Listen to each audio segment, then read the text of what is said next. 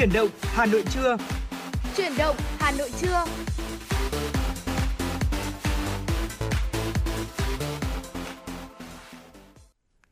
Xin chào đón quý vị và các bạn, chúng ta cùng đến với chương trình Truyền động Hà Nội trưa của Đài Phát thanh Truyền hình Hà Nội. Chương trình đang lên sóng trực tiếp trên tần số FM 96 MHz và cũng trực tuyến trên trang web hanoitv.vn. Đồng hành cùng với quý vị thính giả tiếp tục trong buổi trưa ngày hôm nay sẽ là Lê Thông và Quang Minh. Dạ vâng ạ, xin kính chào quý vị và các bạn. À, chương trình của chúng tôi đang được phát sóng trực tiếp trên tần số FM 96 MHz và nếu có những vấn đề quan tâm cần chia sẻ hay có những ca khúc yêu thích muốn được lắng nghe trên làn sóng của FM 96 thì hãy tương tác với chúng tôi Lê Thông và Quang Minh qua số điện thoại quen thuộc 024 3773 6688 hoặc fanpage truyền động Hà Nội FM 96. Và mở đầu chương trình xin mời quý vị thính giả cùng cập nhật những tin tức đáng quan tâm. Kính thưa quý vị và các bạn, Bộ Y tế thúc đẩy các thủ tục để dự kiến trong vòng 3 tháng sớm hoàn thành việc ký kết hợp đồng với hãng Pfizer mua 21,9 triệu liều vaccine phòng COVID-19 tiêm cho trẻ từ 5 đến 11 tuổi. Tại họp báo chính phủ thường kỳ 2 tháng diễn ra vừa qua, Thứ trưởng Bộ Y tế Đỗ Xuân Tuyên cho biết, trước khi xây dựng kế hoạch này, Bộ Y tế đã báo cáo Chính phủ, Thủ tướng Chính phủ và được cho ý kiến. Ban cán sự Đảng Bộ Y tế cũng đã báo cáo Bộ Chính trị, Ban Bí thư xin ý kiến về nội dung này. Sau đó Bộ đã tổng hợp ý kiến trình Chính phủ. Cùng với đó, căn cứ ý kiến của các thành viên Chính phủ, Bộ Y tế đã phối hợp rất chặt chẽ với Ban tuyên giáo Trung ương, Bộ Giáo dục và Đào tạo để lấy ý kiến cộng đồng, đặc biệt là phụ huynh học sinh từ 5 đến 11 tuổi. Theo đó, tỷ lệ đồng tình cao khoảng 78%, tỷ lệ đồng tình khoảng 18%, tổng cộng đạt từ 95 đến 96%. Bộ Y tế cũng đã họp và thống nhất với Pfizer để xây dựng dự toán và kế hoạch đấu thầu phấn đấu trong quý 1 năm 2022 đưa về 7 triệu liều vaccine cho trẻ em, trong quý 4 năm 2022 đưa về nốt 14,9 triệu liều.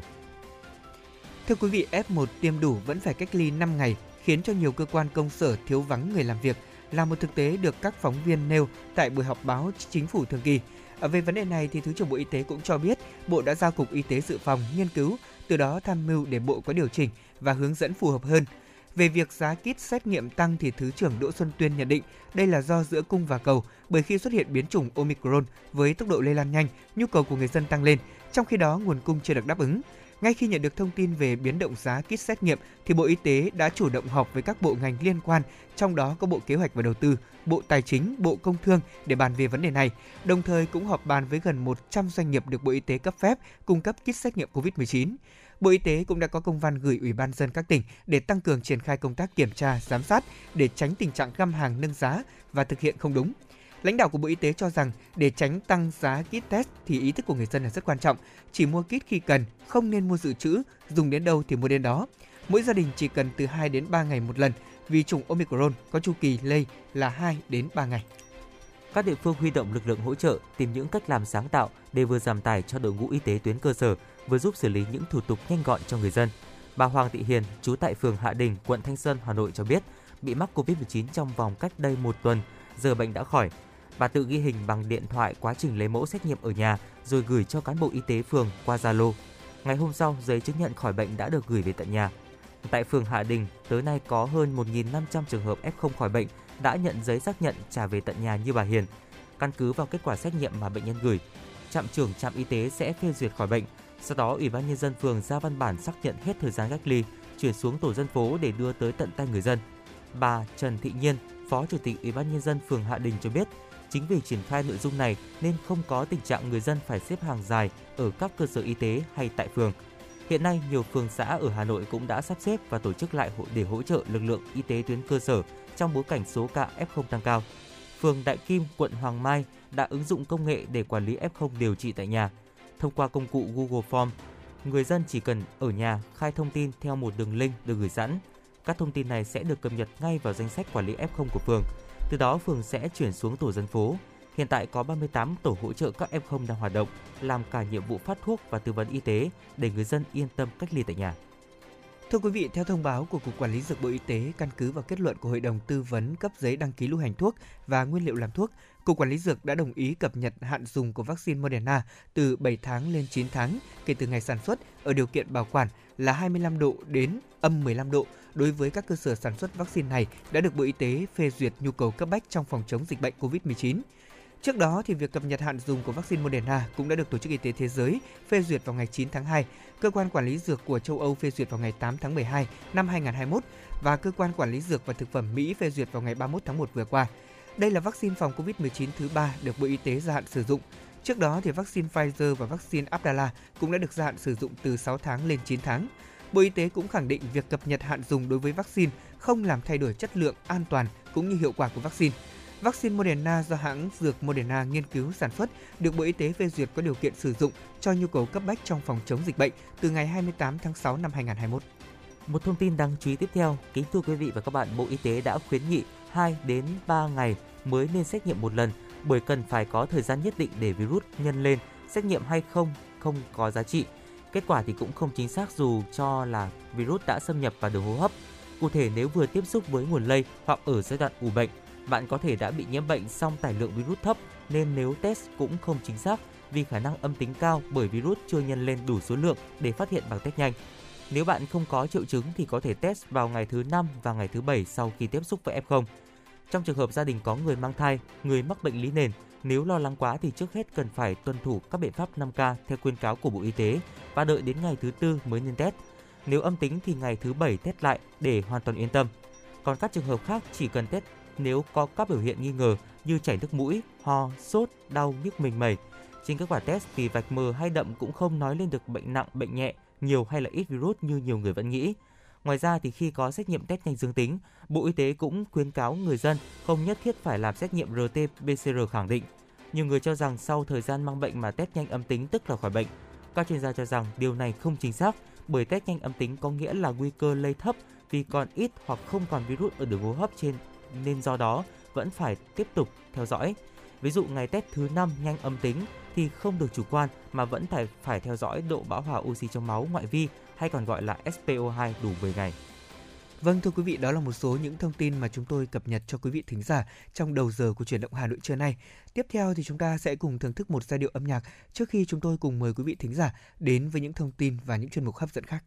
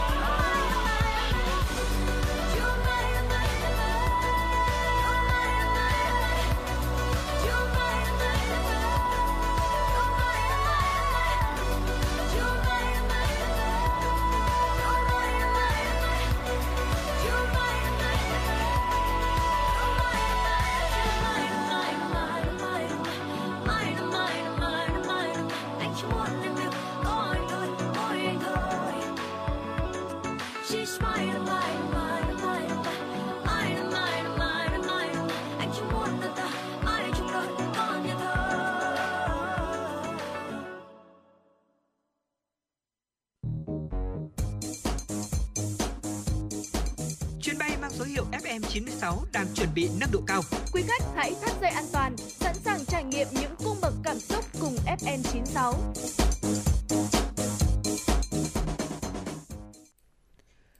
Vâng thưa quý vị và các bạn thân mến, vừa rồi chúng ta vừa lắng nghe một giai điệu âm nhạc mà chúng tôi dành tặng cho quý vị thính giả. Bây giờ sẽ là khung thời gian quen thuộc của cà phê trưa ngày hôm nay. À, thưa quý vị và các bạn thân mến, dù biết rõ là kit test xét nghiệm COVID-19 hiện nay đang bị loạn giá, thế nhưng nhiều người tiêu dùng vẫn chấp nhận mua vì họ lo lắng cho sức khỏe của chính mình. Vì vậy mà các cơ quan chức năng cũng cần sớm có những giải pháp để xử lý nghiêm hiện tượng đầu cơ tăng giá, đồng thời sớm đưa kit test COVID-19 vào mặt hàng cần bình ổn giá hoặc là được trợ giá để góp phần hiệu quả vào công tác phòng chống dịch. Trong chuyển động Hà Nội buổi trưa ngày hôm nay, chúng ta sẽ cùng tìm hiểu về vấn đề đó là kit xét nghiệm nhanh COVID-19, bài học vẫn còn từ khẩu trang y tế. Mời quý vị và các bạn sẽ cùng đồng hành với chúng tôi. Nhưng trước tiên thì chúng tôi muốn mời quý vị thính giả, chúng ta sẽ cùng nghe một đoạn rec sau đây mà phóng viên của chúng tôi vừa thực hiện. Mua cả hộp hay mua lẻ? Bao tiền một cái? Mua lẻ hay mua hộp?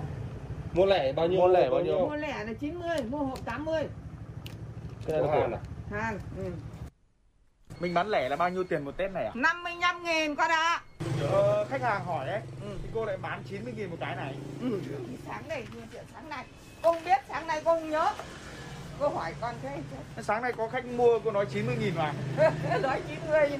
Cô nói lúc nào cô có nhớ đâu, không biết.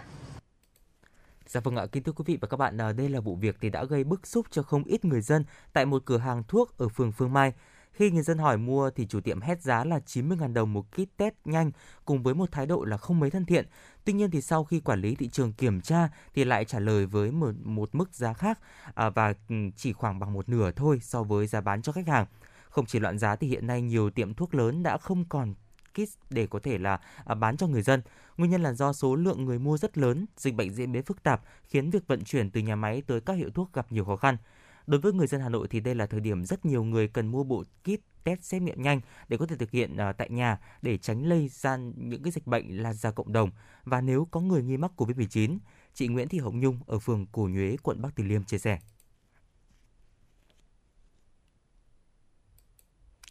Vâng và chị Nhung có chia sẻ với chúng tôi là mỗi lần phải ra tiệm thuốc mua kit test thì chị lại giật mình.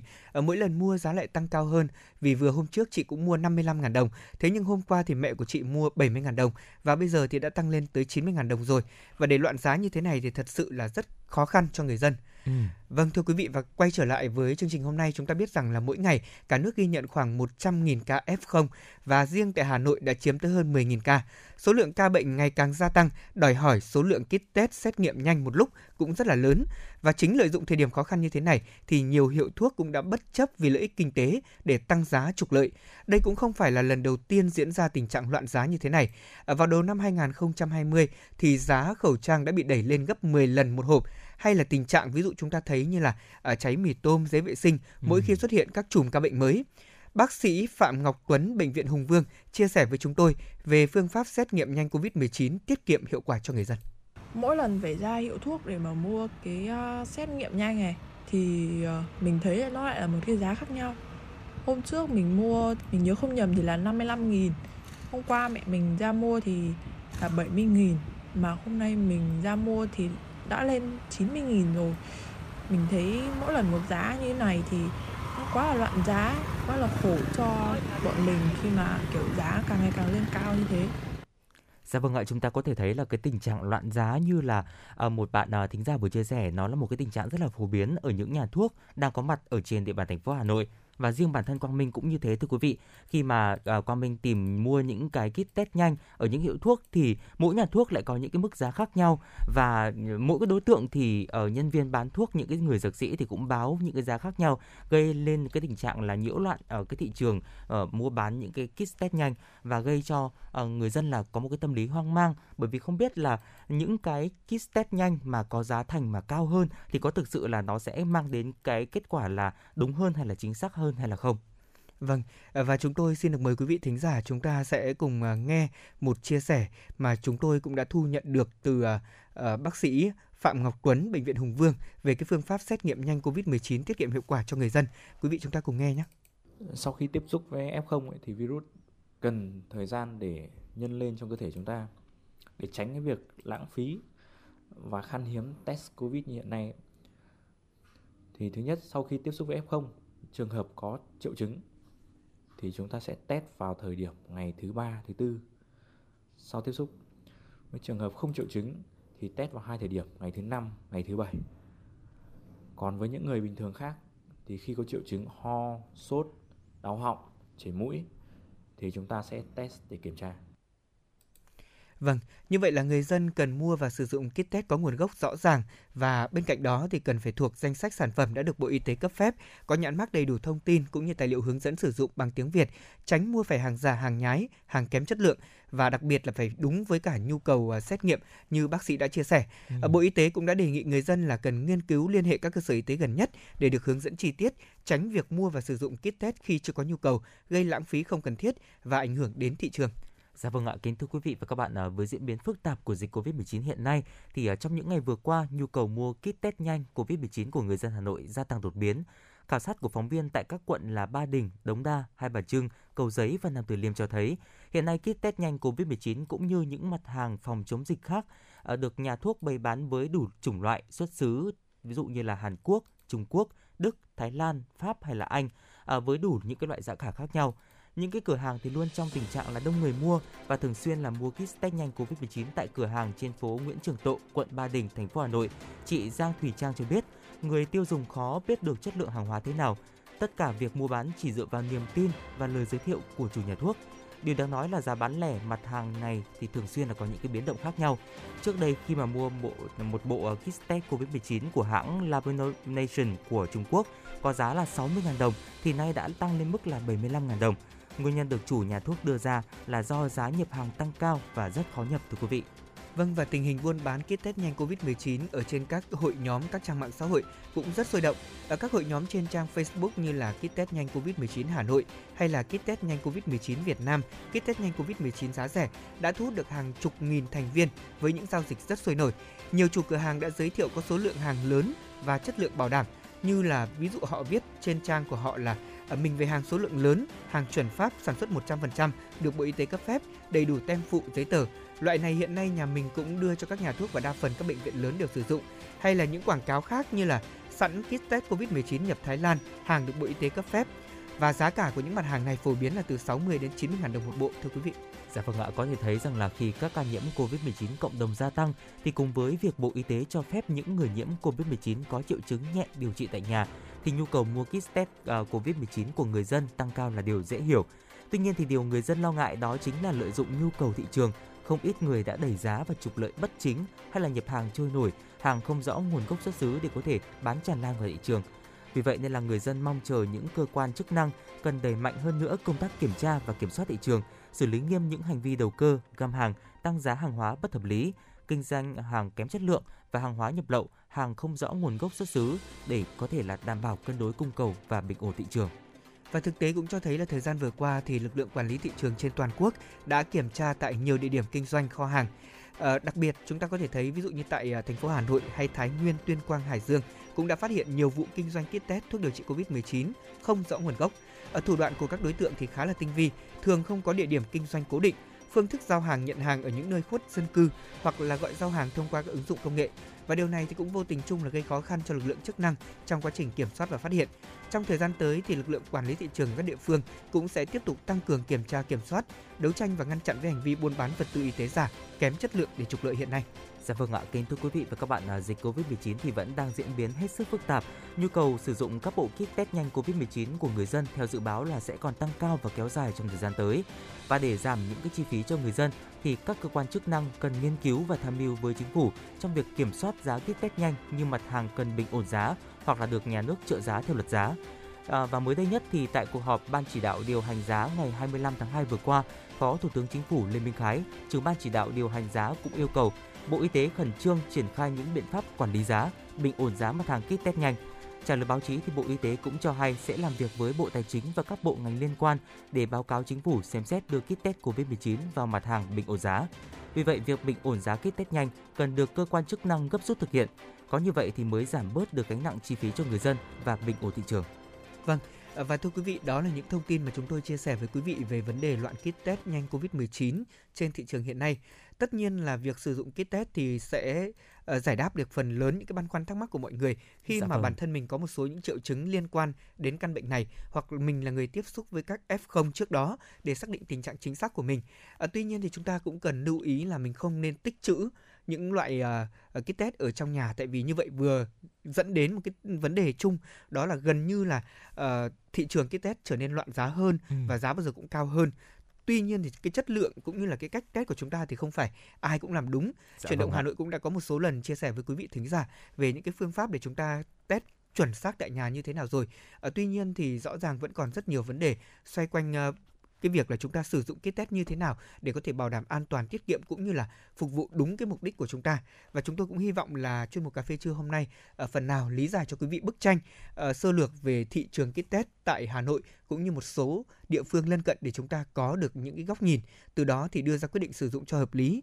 Bây giờ thì chúng tôi cũng xin được dành tặng quý vị thính giả một giai đoạn âm nhạc trước khi chúng tôi cùng quay trở lại với ờ, những thông tin thời sự đáng chú ý tiếp theo.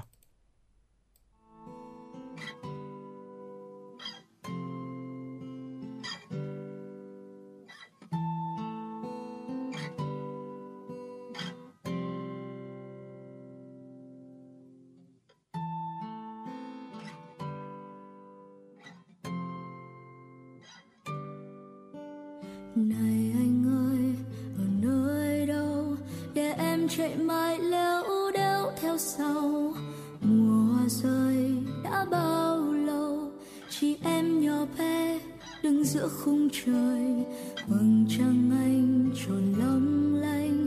Còn em vì sao bé siêu mong manh? Em cứ tìm mãi, tìm anh giữa sông đời. Mùa thu ơi hoài dòng trời, chờ anh ngọn gió chiếc lá khô rơi tuổi thanh xuân thoáng chơi vơi bàn tay nhỏ siêu lạnh giữa cuộc đời. Hãy ôm em, thật chặt đi thôi, để em cảm thấy ấm áp trên môi. Anh có từng thấy được em giữa dòng người? Và cơn gió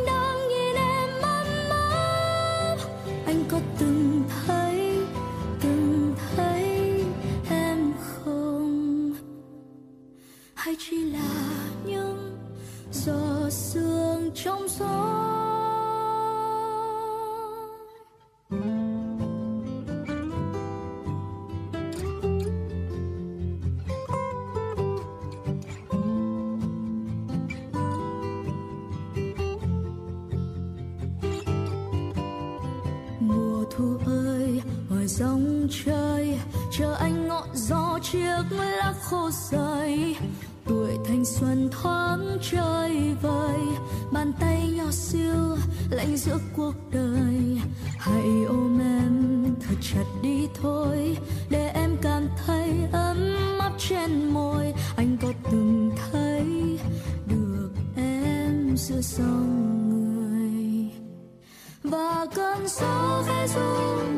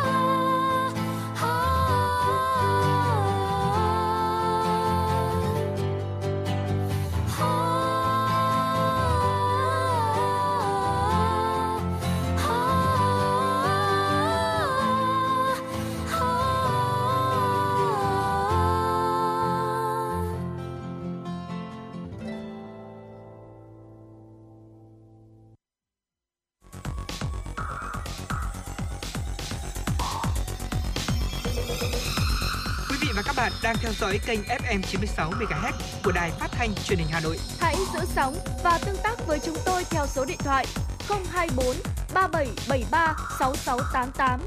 FM 96 đồng hành trên mọi nẻo đường. đường. Quý vị thính giả đã quay trở lại với chuyển động Hà Nội trưa và ngay bây giờ thì hãy cùng Quang Minh và Lê Thông tiếp tục cập nhật những tin tức đáng quan tâm. Kính thưa quý vị và các bạn, Văn phòng Chính phủ vừa qua đã ban hành công văn truyền đạt ý kiến của Phó Thủ tướng Chính phủ Lê Minh Khái về việc thực hiện đề án Bộ tiêu chí đánh giá hiệu quả hoạt động sản xuất kinh doanh đối với doanh nghiệp nhà nước. Tại công văn, Phó Thủ tướng Chính phủ Lê Minh Khái yêu cầu Bộ Kế hoạch và Đầu tư cùng các cơ quan liên quan tiếp tục thực hiện các tiêu chí đánh giá hiệu quả hoạt động của doanh nghiệp nhà nước theo các quy định hiện hành. Bộ Tài chính nghiên cứu các kết quả và kinh nghiệm quốc tế để giả soát, bổ sung quy định về tiêu chí đánh giá hiệu quả hoạt động của doanh nghiệp do nhà nước nắm giữ 100% vốn điều lệ Bộ Kế hoạch và Đầu tư khẩn trương xây dựng bộ tiêu chí đánh giá hiệu quả hoạt động sản xuất kinh doanh đối với doanh nghiệp nhà nước theo từng loại hình, lĩnh vực, địa bàn hoạt động đặc thù của doanh nghiệp. Thưa quý vị, thực hiện chỉ đạo của Thủ tướng Chính phủ Lê Văn Thành, Bộ Công Thương vừa có văn bản chỉ đạo Tập đoàn Công nghiệp Than khoáng sản Việt Nam, Tổng công ty Đông Bắc về việc tổ chức thực hiện xuất khẩu than cục các loại và than cám 123 năm 2022 theo kế hoạch được Thủ tướng Chính phủ chấp thuận. À, cụ thể thì Tập đoàn Than và Khoáng sản Việt Nam với tổng khối lượng than cục các loại và than cám loại 123 xuất khẩu tối đa 2 triệu tấn, trong đó than cục các loại là 800.000 tấn và than cám 123 là 1,2 triệu tấn. Ngoài ra với Tổng công ty Đông Bắc có tổng khối lượng than cục các loại xuất khẩu tối đa là 30.000 tấn.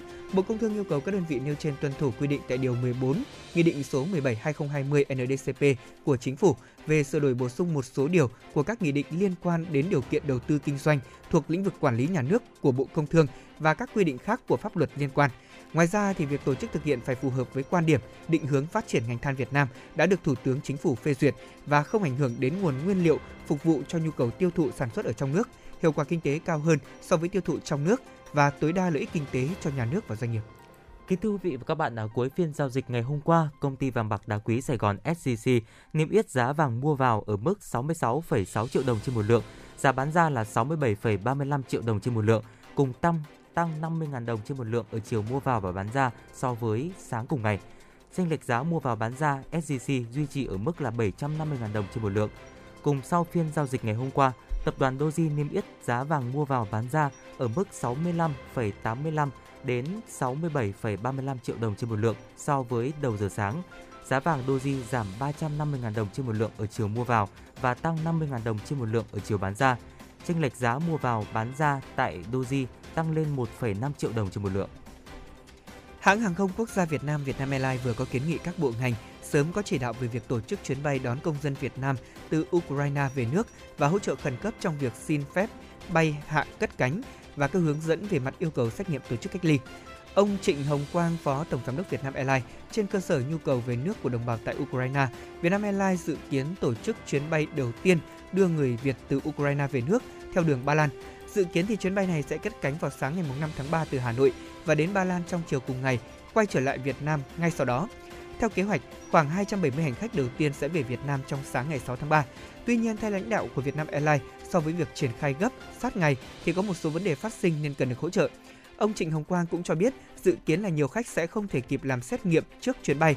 Có thể có nhiều khách chưa tiêm đủ liều vaccine, chưa kịp bố trí cơ sở lưu trú để thực hiện cách ly theo yêu cầu của Bộ Y tế đối với hành khách trên chuyến bay quốc tế vào Việt Nam.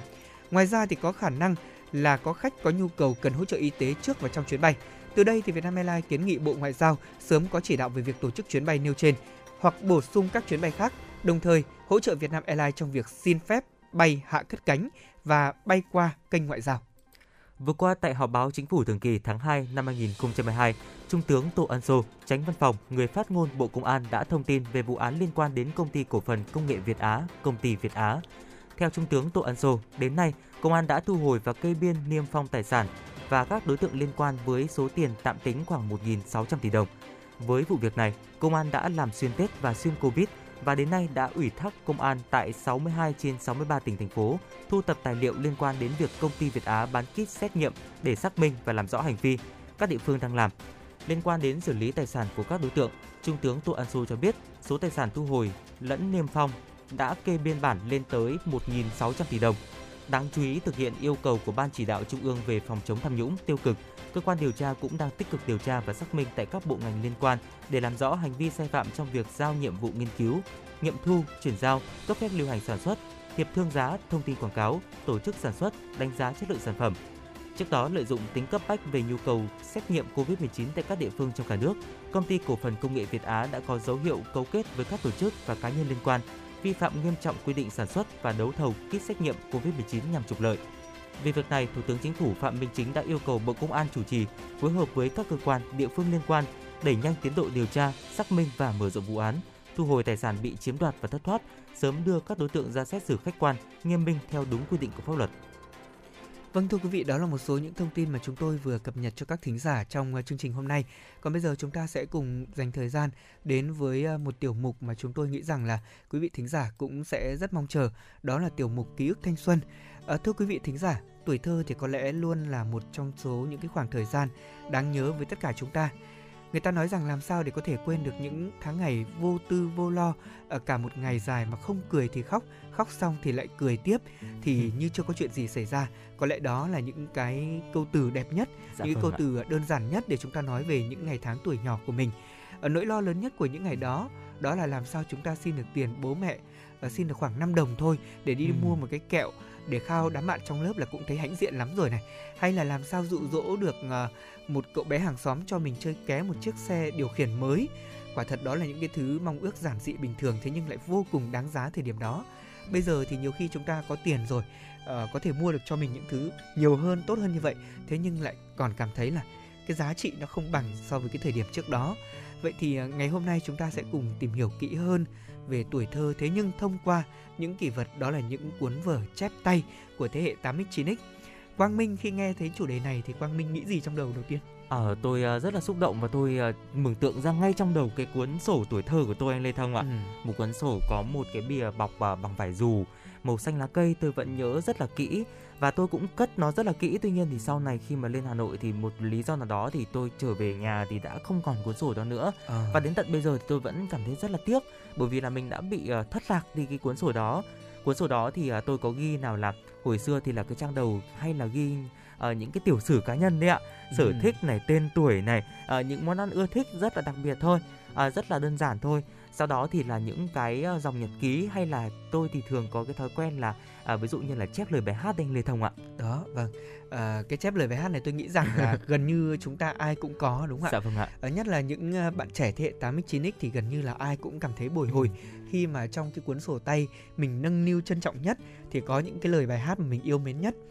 Ngày đó thì có rất nhiều những bài hát mà phải nói rằng đã thành những cái tượng đài âm nhạc đúng không ạ? dạ có vâng rất ạ. nhiều những ca sĩ trở thành những hình mẫu để cho Ừ. chúng ta ờ, phấn đấu theo từ ờ, thời trang Ừ. cho đến là cái cách ờ, trả lời báo chí của họ cũng ảnh hưởng đến mình và thậm chí là các bài hát của họ thì như là thuộc hơn cả những cái bài văn ở trên lớp mà cô giáo giao dạ đó. vâng ạ Ờ, ví dụ như là chúng ta thấy có một số những cái ca sĩ mà ngày đó thì rất là nổi tiếng ở thời của Lê Thông thì vẫn còn có những cái tên mà phải nói rằng là ờ, bố mẹ của tôi vẫn còn yêu thích si mê đến tận bây giờ ví dụ Ừ. như Phương Thanh dạ vâng ngày đó thì nhà tôi có khai trương một cái cửa hàng à, tạp hóa Ừ. và buổi đầu tiên thì nhà tôi có mở nhạc bài hát này và khách đến rất đông ai cũng khen là ồ nhạc của cô này rất là hay Ừ. và bố tôi khi đó đã đầu tư đến hai cuốn ờ, băng của Phương Thanh để có thể phát hàng ngày cho khách nghe thế và từ đó thì mình cũng yêu thích ca sĩ Phương Thanh bởi cái chất giọng của cô ấy là một phần và cái thứ hai nữa biết là cô ấy đồng hương với cả mình cho nên Ừ. yêu mến lắm Dạ Đó. vâng ạ. À, có thể thấy rằng là cái thời mà ờ, chỉ cần 200 đồng và 500 đồng thôi thực sự là cả một kho báu. À, chúng ta có kem hoa quả này, kẹo dừa, kem que được chở bán trên những cái chiếc xe đạp với tiếng bóp còi giữa trưa là một cái món quà vặt mà lúc nào chúng ta cũng cảm thấy là thòm thèm. Thời mà những bộ phim như là Hoàn Châu Cách Cách, Tân Dòng Sông Ly Biệt dư sức để có thể làm cả nhà, thậm chí là cả xóm tụ họp lại một nơi để có thể cùng theo dõi. Rồi thời mà Đan Trường này, Ưng Hoàng Phúc, ép muốn với cả là uh, thành viên Giai Giai hay là Minh Đạo hay là Phương Thanh như là anh Lê Thông vừa chia sẻ thì còn hấp dẫn hơn cả là uh, những cái trai đẹp ngôn tình của thời bấy giờ nữa và đúng là một cái thời là anh liệt khi mà chúng ta nghĩ lại à, chúng ta nghĩ lại những cái khoảng tuổi thơ như thế những cái ký ức rất là đẹp đẽ hiện lên trong trí nhớ của chúng ta Vâng, tôi còn nhớ là trong cái cuốn sổ tay của mình ấy, cái thời điểm đó thì tôi còn sưu tập ảnh của các ca sĩ, Ừ. những người mình yêu mến để dán vào, sau Chính đó xác. thì mình sẽ viết bài hát của họ vào đấy. Dạ vâng ạ. Và viết rất nắn nót, viết chỉn chu, đẹp, trang trí nó như một rồi. cái kho báu của mình ấy. Thế nhưng mà cũng không biết là vì sao mà nó biến mất cơ. Đấy bây giờ Ừ. tự dưng ngồi nghĩ lại mình mới thấy là à thế hóa ra là cũng đã có một cái khoảng thời gian là mình cũng giống như rất nhiều những người khác đó là lưu giữ được một phần ký ức thế nhưng à, cái hiện vật thì nó không còn nữa và có thể nói rằng thời đó ở tranh ảnh gì của các bộ phim đang rất hot của những nhóm nhạc vang bóng một thời thì được bán trên thị trường với nhiều hình thức khác nhau. Dạ vâng. Tôi nhớ là có những cái uh, sản phẩm ví dụ như là uh, người ta hay gọi là đồ ăn vặt ở cổng trường đấy. Thời điểm đó thì uh, còn bán tặng kèm tức là mua Ừ. mấy gói thì được tặng kèm một chiếc hình nhỏ in hình ca sĩ ở trên đó Đúng rồi. chúng tôi thích lắm ai cũng cố gắng là bớt tiền ăn sáng của mình một xíu thế sau khi mà tan học thì sẽ vòng qua nhà bà cô bán tạp hóa đó và mua Ừ. làm sao cho kỳ được sưu tập đủ cái bộ sưu tập ảnh đó về dán và khoe nhau. Và thời điểm đó ai mà có tầm khoảng 10 chiếc ảnh của các ca sĩ nổi tiếng trong tay cảm giác nó như là một người có iPhone bây giờ đó. Dạ vâng, iPhone oai uh, lắm. hạng sang ấy. Đúng đó, rồi. đúng rồi. Dạ vâng ạ. Và quý vị thính giả có để ý không ạ? Đó là ở cái thời đó thì chúng ta rất là chăm chỉ viết tay. Và đứa nào thì cũng có thể là dấm dúi ít nhất cho mình một cuốn sổ. Bên trong thì dán chỉ chít những cái ảnh thần tượng như là anh Lê Thông vừa chia sẻ này rồi là những uh, ca sĩ diễn viên mà mình yêu thích rồi là những cái lời bài hát nữa. Mà có phải là chép lời là một cái việc dễ dàng đâu ạ? Cứ nghe được một chút thì chúng ta lại sẽ phải dừng lại để có thể uh, chép xong cái đoạn đó rồi chúng ta lại mới tiếp tục là ở cho bài hát phát tiếp. Và cứ thế thì cho đến hết bài. Nhiều chỗ thì lại còn phải nghe đi nghe lại nghe tới nghe lui thì mới viết được hết. Rồi đứa này thì lại còn chép của đứa kia. Chẳng biết là nhìn vào lời bài hát được mấy lần nhưng mà chỉ biết là cuốn sổ đó thì uh, giữ như là vàng và bao nhiêu tranh ảnh quý giá thì cũng có trong cái cuốn sổ đó. Bây giờ thì chúng ta chỉ cần một ừ, thao tác rất là nhanh thôi. Chúng ta chỉ cần search lên google là chúng ta có thể là có được những cái lời bài hát mà bất kỳ bài hát nào chúng ta mong muốn rồi. Từ là bài hát tiếng Anh, tiếng Việt hay là tiếng Hàn, tất cả mọi thứ tiếng trên thế giới chúng ta đều có thể là dễ dàng truy cập. Tuy nhiên thì cái thời à, mà chúng ta còn bé thì ạ thì những cái cuốn sách đó nó được hình thành sau những cái lần mà chúng ta nghe đi nghe lại để có thể là tự nghe rồi tự chép vào những cái cuốn sổ đó và chính cái điều đó thì nó làm ở những cái cuốn sổ đó nó có cái giá trị tinh thần hơn rất là nhiều đấy ạ. Vâng, ngày xưa thì à, chúng ta thấy rằng là tuổi học trò còn có cuốn sổ lưu bút đúng không ạ? Ừ. Để ghi lại những cái cảm xúc của mình trong cái ngày đó.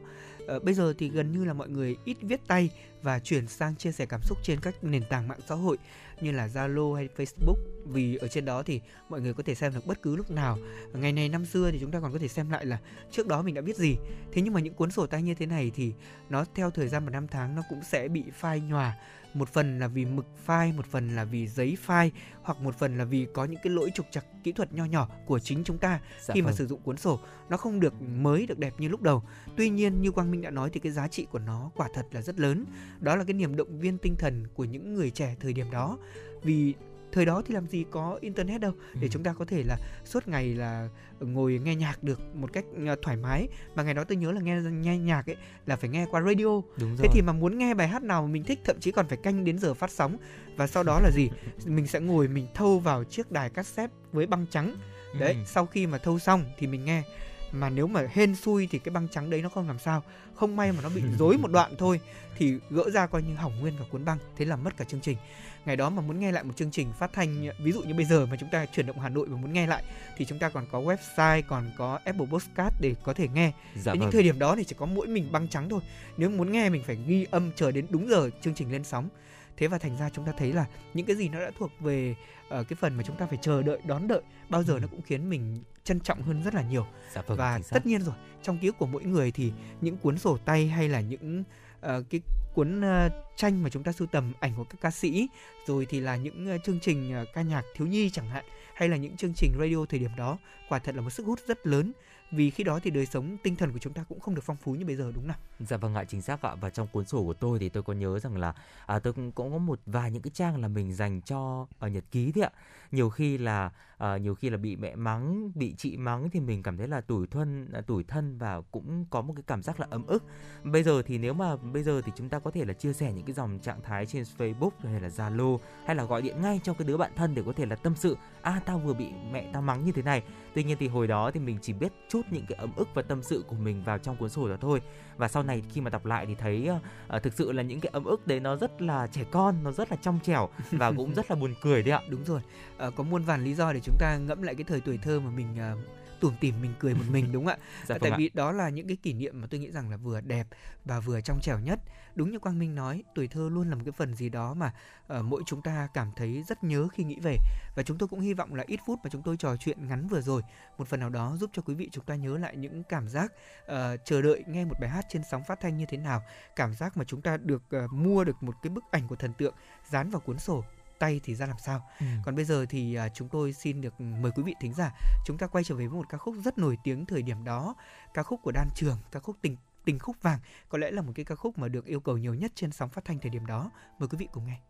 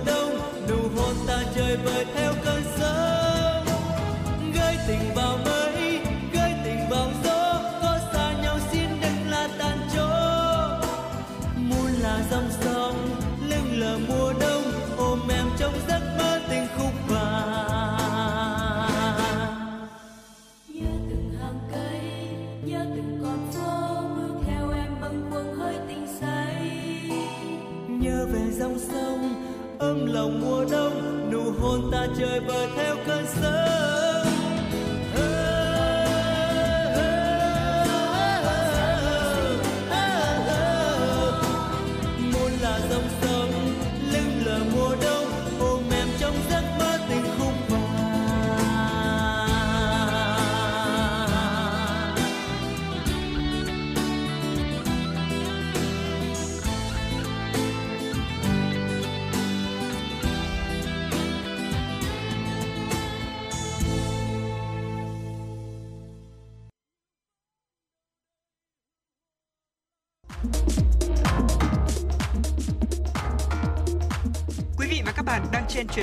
Mang số hiệu FM96. Hãy thư giãn, chúng tôi sẽ cùng bạn trên mọi cung đường. Hãy giữ sóng và tương tác với chúng tôi theo số điện thoại 024 3773 6688.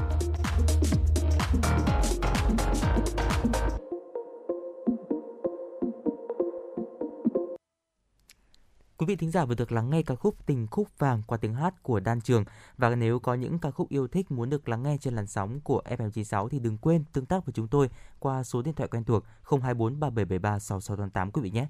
Còn bây giờ thì chúng ta sẽ cùng quay trở lại chương trình với những thông tin tiếp theo mà chúng tôi vừa cập nhật thưa quý vị. Kính thưa quý vị và các bạn, đến sáng nay thế giới có trên 44 xin lỗi quý vị 441,32 triệu người mắc Covid-19, trong đó có hơn 5,99 triệu trường hợp đã tử vong vì đại dịch. Quốc gia chịu ảnh hưởng nghiêm trọng nhất bởi dịch COVID-19 vẫn là Mỹ, với trên 80,78 triệu ca mắc và hơn 980.000 trường hợp tử vong. Trong ngày qua, thì Mỹ đã ghi nhận thêm gần 16.600 người nhiễm virus SARS-CoV-2. Dù dịch bệnh vẫn còn diễn biến phức tạp thì nhiều bang của Mỹ đã bắt đầu chuẩn bị phương án là bước sang trạng thái sống chung với COVID-19. Tại tâm dịch COVID-19 thứ hai trên thế giới là Ấn Độ, vào ngày hôm qua, nước này đã ghi nhận tổng cộng trên 42,94 triệu người mắc COVID-19, bao gồm hơn 514.400 trường hợp thiệt mạng vì COVID-19 tại các quốc gia tại quốc gia Nam Á này. Ở Brazil hiện là điểm nóng dịch bệnh lớn thứ ba trên thế giới, với hơn 650.000 bệnh nhân COVID-19 không qua khỏi, trong tổng số trên 28,84 triệu người nhiễm bệnh ở quốc gia này. Các quy định yêu cầu mọi người trình chứng nhận tiêm vaccine ngừa COVID-19 khi đến các địa điểm công cộng sẽ được dỡ bỏ tại Pháp từ ngày 14 tháng 3. Thông tin trên được kênh truyền hình và PFM TV đăng tải trong bối cảnh nước này đang từng bước nới lỏng những quy định y tế phòng dịch COVID-19 khi có nhiều dấu hiệu cho thấy làn sóng lây nhiễm thứ tư đang dần thuyên giảm. Thưa quý vị, bang Tây Úc rộng 1 phần 3 diện tích đất liền của Australia đã đóng cửa biên giới bang đối với hầu hết khách du lịch quốc tế và biên giới với các bang khác vào năm 2020 nhằm kiềm chế đà lây lan của đại dịch Covid-19. Vào ngày hôm qua thì bang này đã dỡ bỏ những hạn chế di đi lại ờ, 4 tháng sau khi mà thành phố Sydney bắt đầu mở cửa trở lại theo quy trình về du lịch miễn kiểm dịch và hơn một tuần sau khi tất cả các khách du lịch đã được tiêm phòng có đủ điều kiện để được cấp thị thực nhập cảnh vào Australia. Sân bay Perth, sân bay nội địa và quốc tế ở bang Tây Úc này đã chứng kiến những cuộc đoàn tụ đầy xúc động khi chuyến bay đầu tiên trong số 22 chuyến bay nội địa theo lịch trình và 5 chuyến bay quốc tế đến bang này vào ngày hôm qua. Bang Tây Úc này cũng đã ngăn chặn thành công sự lây lan của Covid-19 trong cộng đồng suốt thời gian diễn ra đại dịch bằng cách theo dõi truy vết tiếp xúc và cách ly người miễn nhiễm bệnh cho đến khi biến thể Omicron rất dễ lây lan xuất hiện vào đầu năm 2022. Bang này hiện báo cáo hơn 1.000 ca nhiễm mới COVID-19 mỗi ngày. Kính thưa quý vị và các bạn, tại các nước Ả Rập thì phụ nữ làm nghề lái taxi là khá hiếm gặp. Bà Aman Dabun, một à, nữ tài xế taxi người Lebanon đã theo nghề này được 7 năm nay. Bắt đầu công việc từ 7 năm trước thì bà Aman cho biết công việc này giúp nuôi sống gia đình của mình. Và hơn nữa thì công việc này rất linh hoạt, cho phép bà về nhà với các con gái của mình vào những khoảng thời gian riêng và tiết kiệm chi phí đi lại cho cả nhà. Khách hàng nữ cho biết họ cảm thấy an toàn hơn khi có tài xế nữ. Tuy nhiên thì bà Aman cho rằng mặc dù công việc của mình đã được xã hội chấp thuận nhưng vẫn còn rất lâu để có thể đạt được bình đẳng giới ở Lebanon. Thưa quý vị, búp bê Hina là một vật không thể thiếu trong lễ hội dành cho các bé gái vào đầu tháng 3 hàng năm tại Nhật Bản. Để có thể chuẩn bị cho lễ hội này thì các nghệ nhân tại tỉnh Shiga đã bắt đầu chế tác búp bê Hina. Điểm khác biệt ở đây thì không phải là sử dụng vật liệu bằng vải độn dơm hoặc là gỗ mà sử dụng chất liệu đó là gốm. Búp bê Hina được người Nhật Bản rất coi trọng. Lễ hội búp bê này vào ngày 3 tháng 3 hàng năm cũng trở thành một nét văn hóa đặc trưng trong đời sống người dân nước này. Trong mỗi gia đình ở Nhật Bản, cha mẹ thường sẽ tặng cho con gái mới sinh của mình một bệ một bộ búp bê có tên là Hina. Bộ búp bê này thì sẽ được mang ra trưng bày vào lễ hội mỗi năm để cùng cầu nguyện sức khỏe, những điều may mắn và thuận lợi trong cuộc sống cho con gái của họ. Tại Nhật Bản thì búp bê Hina còn được truyền từ đời này sang đời khác là một phần hồi môn của các cô dâu khi về nhà chồng và những con búp bê này cũng sẽ được các cô dâu coi như một vật hộ mệnh cho gia đình của mình. Một thông tin đáng chú ý tiếp theo, kính thưa quý vị và các bạn, Tổng thống Philippines Rodrigo Duterte đã ký một sắc lệnh hành pháp để đưa năng lượng hạt nhân và các nguồn năng lượng sử dụng tại nước này. Động thái trên diễn ra trong bối cảnh nhà chức trách Philippines chuẩn bị cho việc phục hồi điện hạt nhân loại bỏ dần các nhà máy điện điện than sau khi những nỗ lực trước đó thất bại do lo ngại về tính an toàn.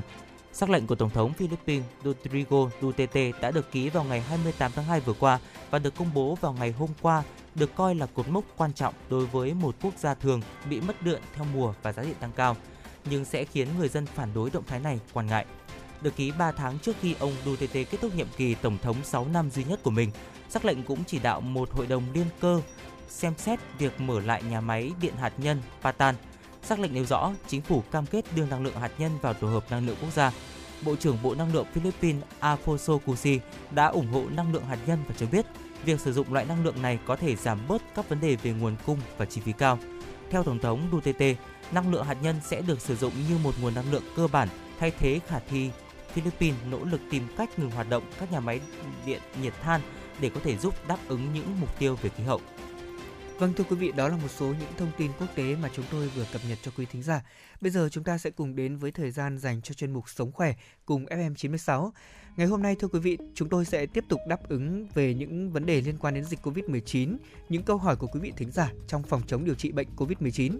Và trong mục Sống khỏe cùng FM96 ngày hôm nay, chúng ta cùng tìm hiểu về những hỏi đáp mà thính giả gửi về.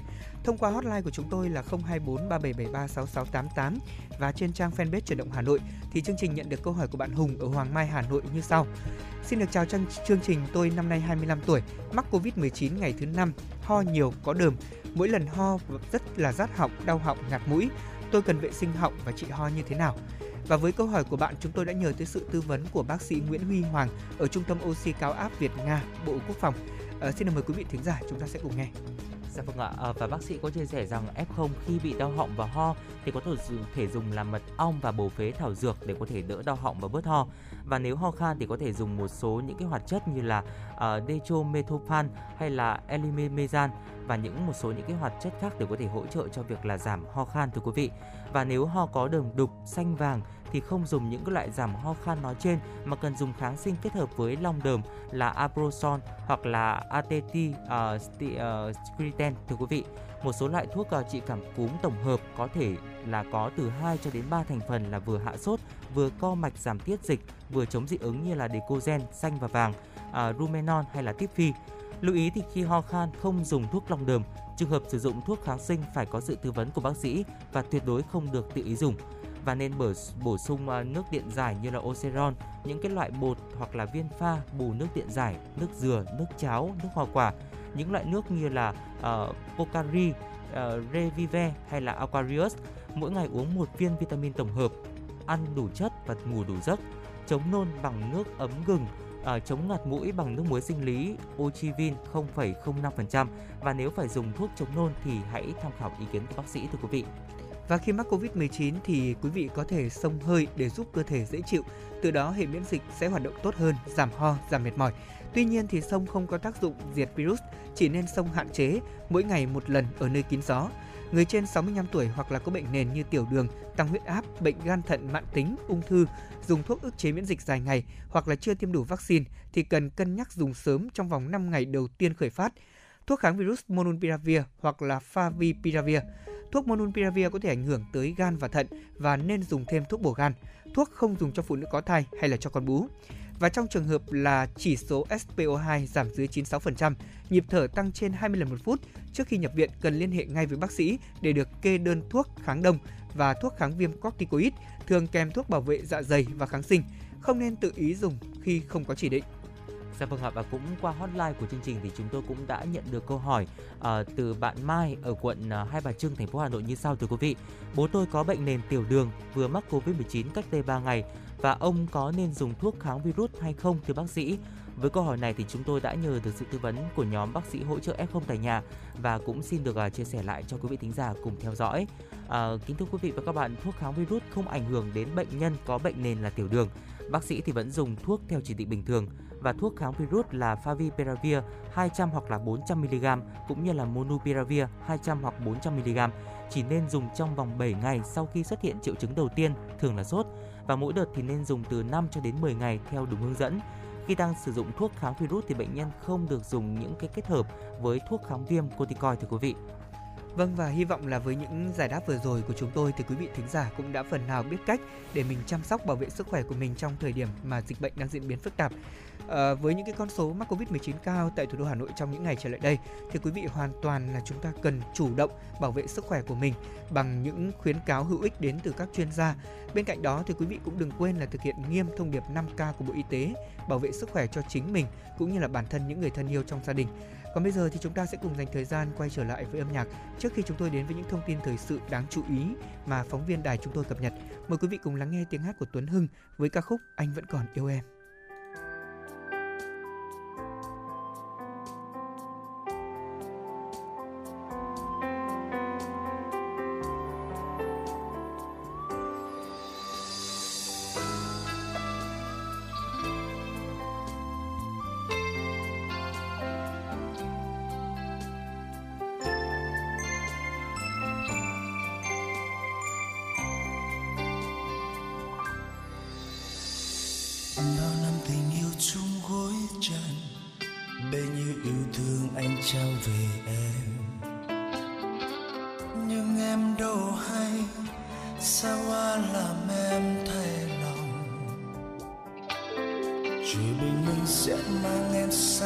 Xa.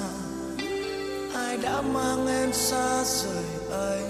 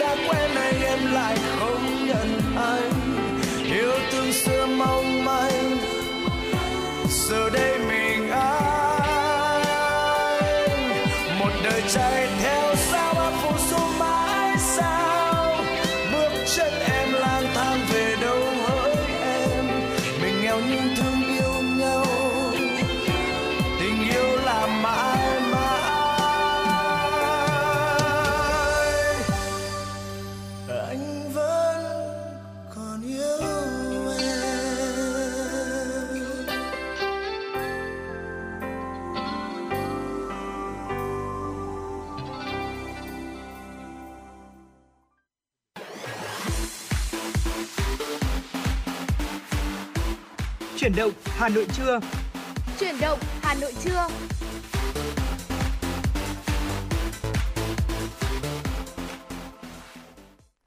Vâng thưa quý vị, chúng ta cùng quay trở lại với chương trình truyền động Hà Nội trưa. Bây giờ là 11 giờ và chúng ta sẽ cùng tiếp tục cập nhật những thông tin thời sự đáng chú ý. Thưa quý vị, chiều qua Thủ tướng Chính phủ Phạm Minh Chính đã điện đàm với bà Aurelia Nguyên, giám đốc điều hành chương trình COVAX. Tại cuộc điện đàm này thì Thủ tướng cho biết sau cuộc gặp trực tiếp giữa Thủ tướng và bà giám đốc tại Paris của Pháp vào tháng 11 năm 2021, đến nay Việt Nam đã đạt được những kết quả hết sức tích cực trong việc tăng độ bao phủ vaccine phòng COVID-19. Nhờ bao phủ rộng rãi vaccine và chú trọng bảo vệ những người dễ bị tổn thương, người có nguy cơ cao, người ở tuyến đầu nên tỷ lệ nhập viện, chuyển nặng và tử vong giảm rõ rệt. Với vaccine và kinh nghiệm phòng chống dịch bệnh của mình, Việt Nam tự tin thực hiện thích ứng an toàn, linh hoạt và kiểm soát hiệu quả dịch bệnh COVID-19, mở cửa trở lại phục hồi phát triển kinh tế xã hội, dự kiến mở cửa lại toàn bộ hoạt động du lịch kể từ ngày 15 tháng 3. Việt Nam đã vượt qua năm 2021 một cách hết sức khó khăn, thử thách với tình hình kinh tế xã hội đang tiếp tục có những khởi sắc trên tất cả các lĩnh vực.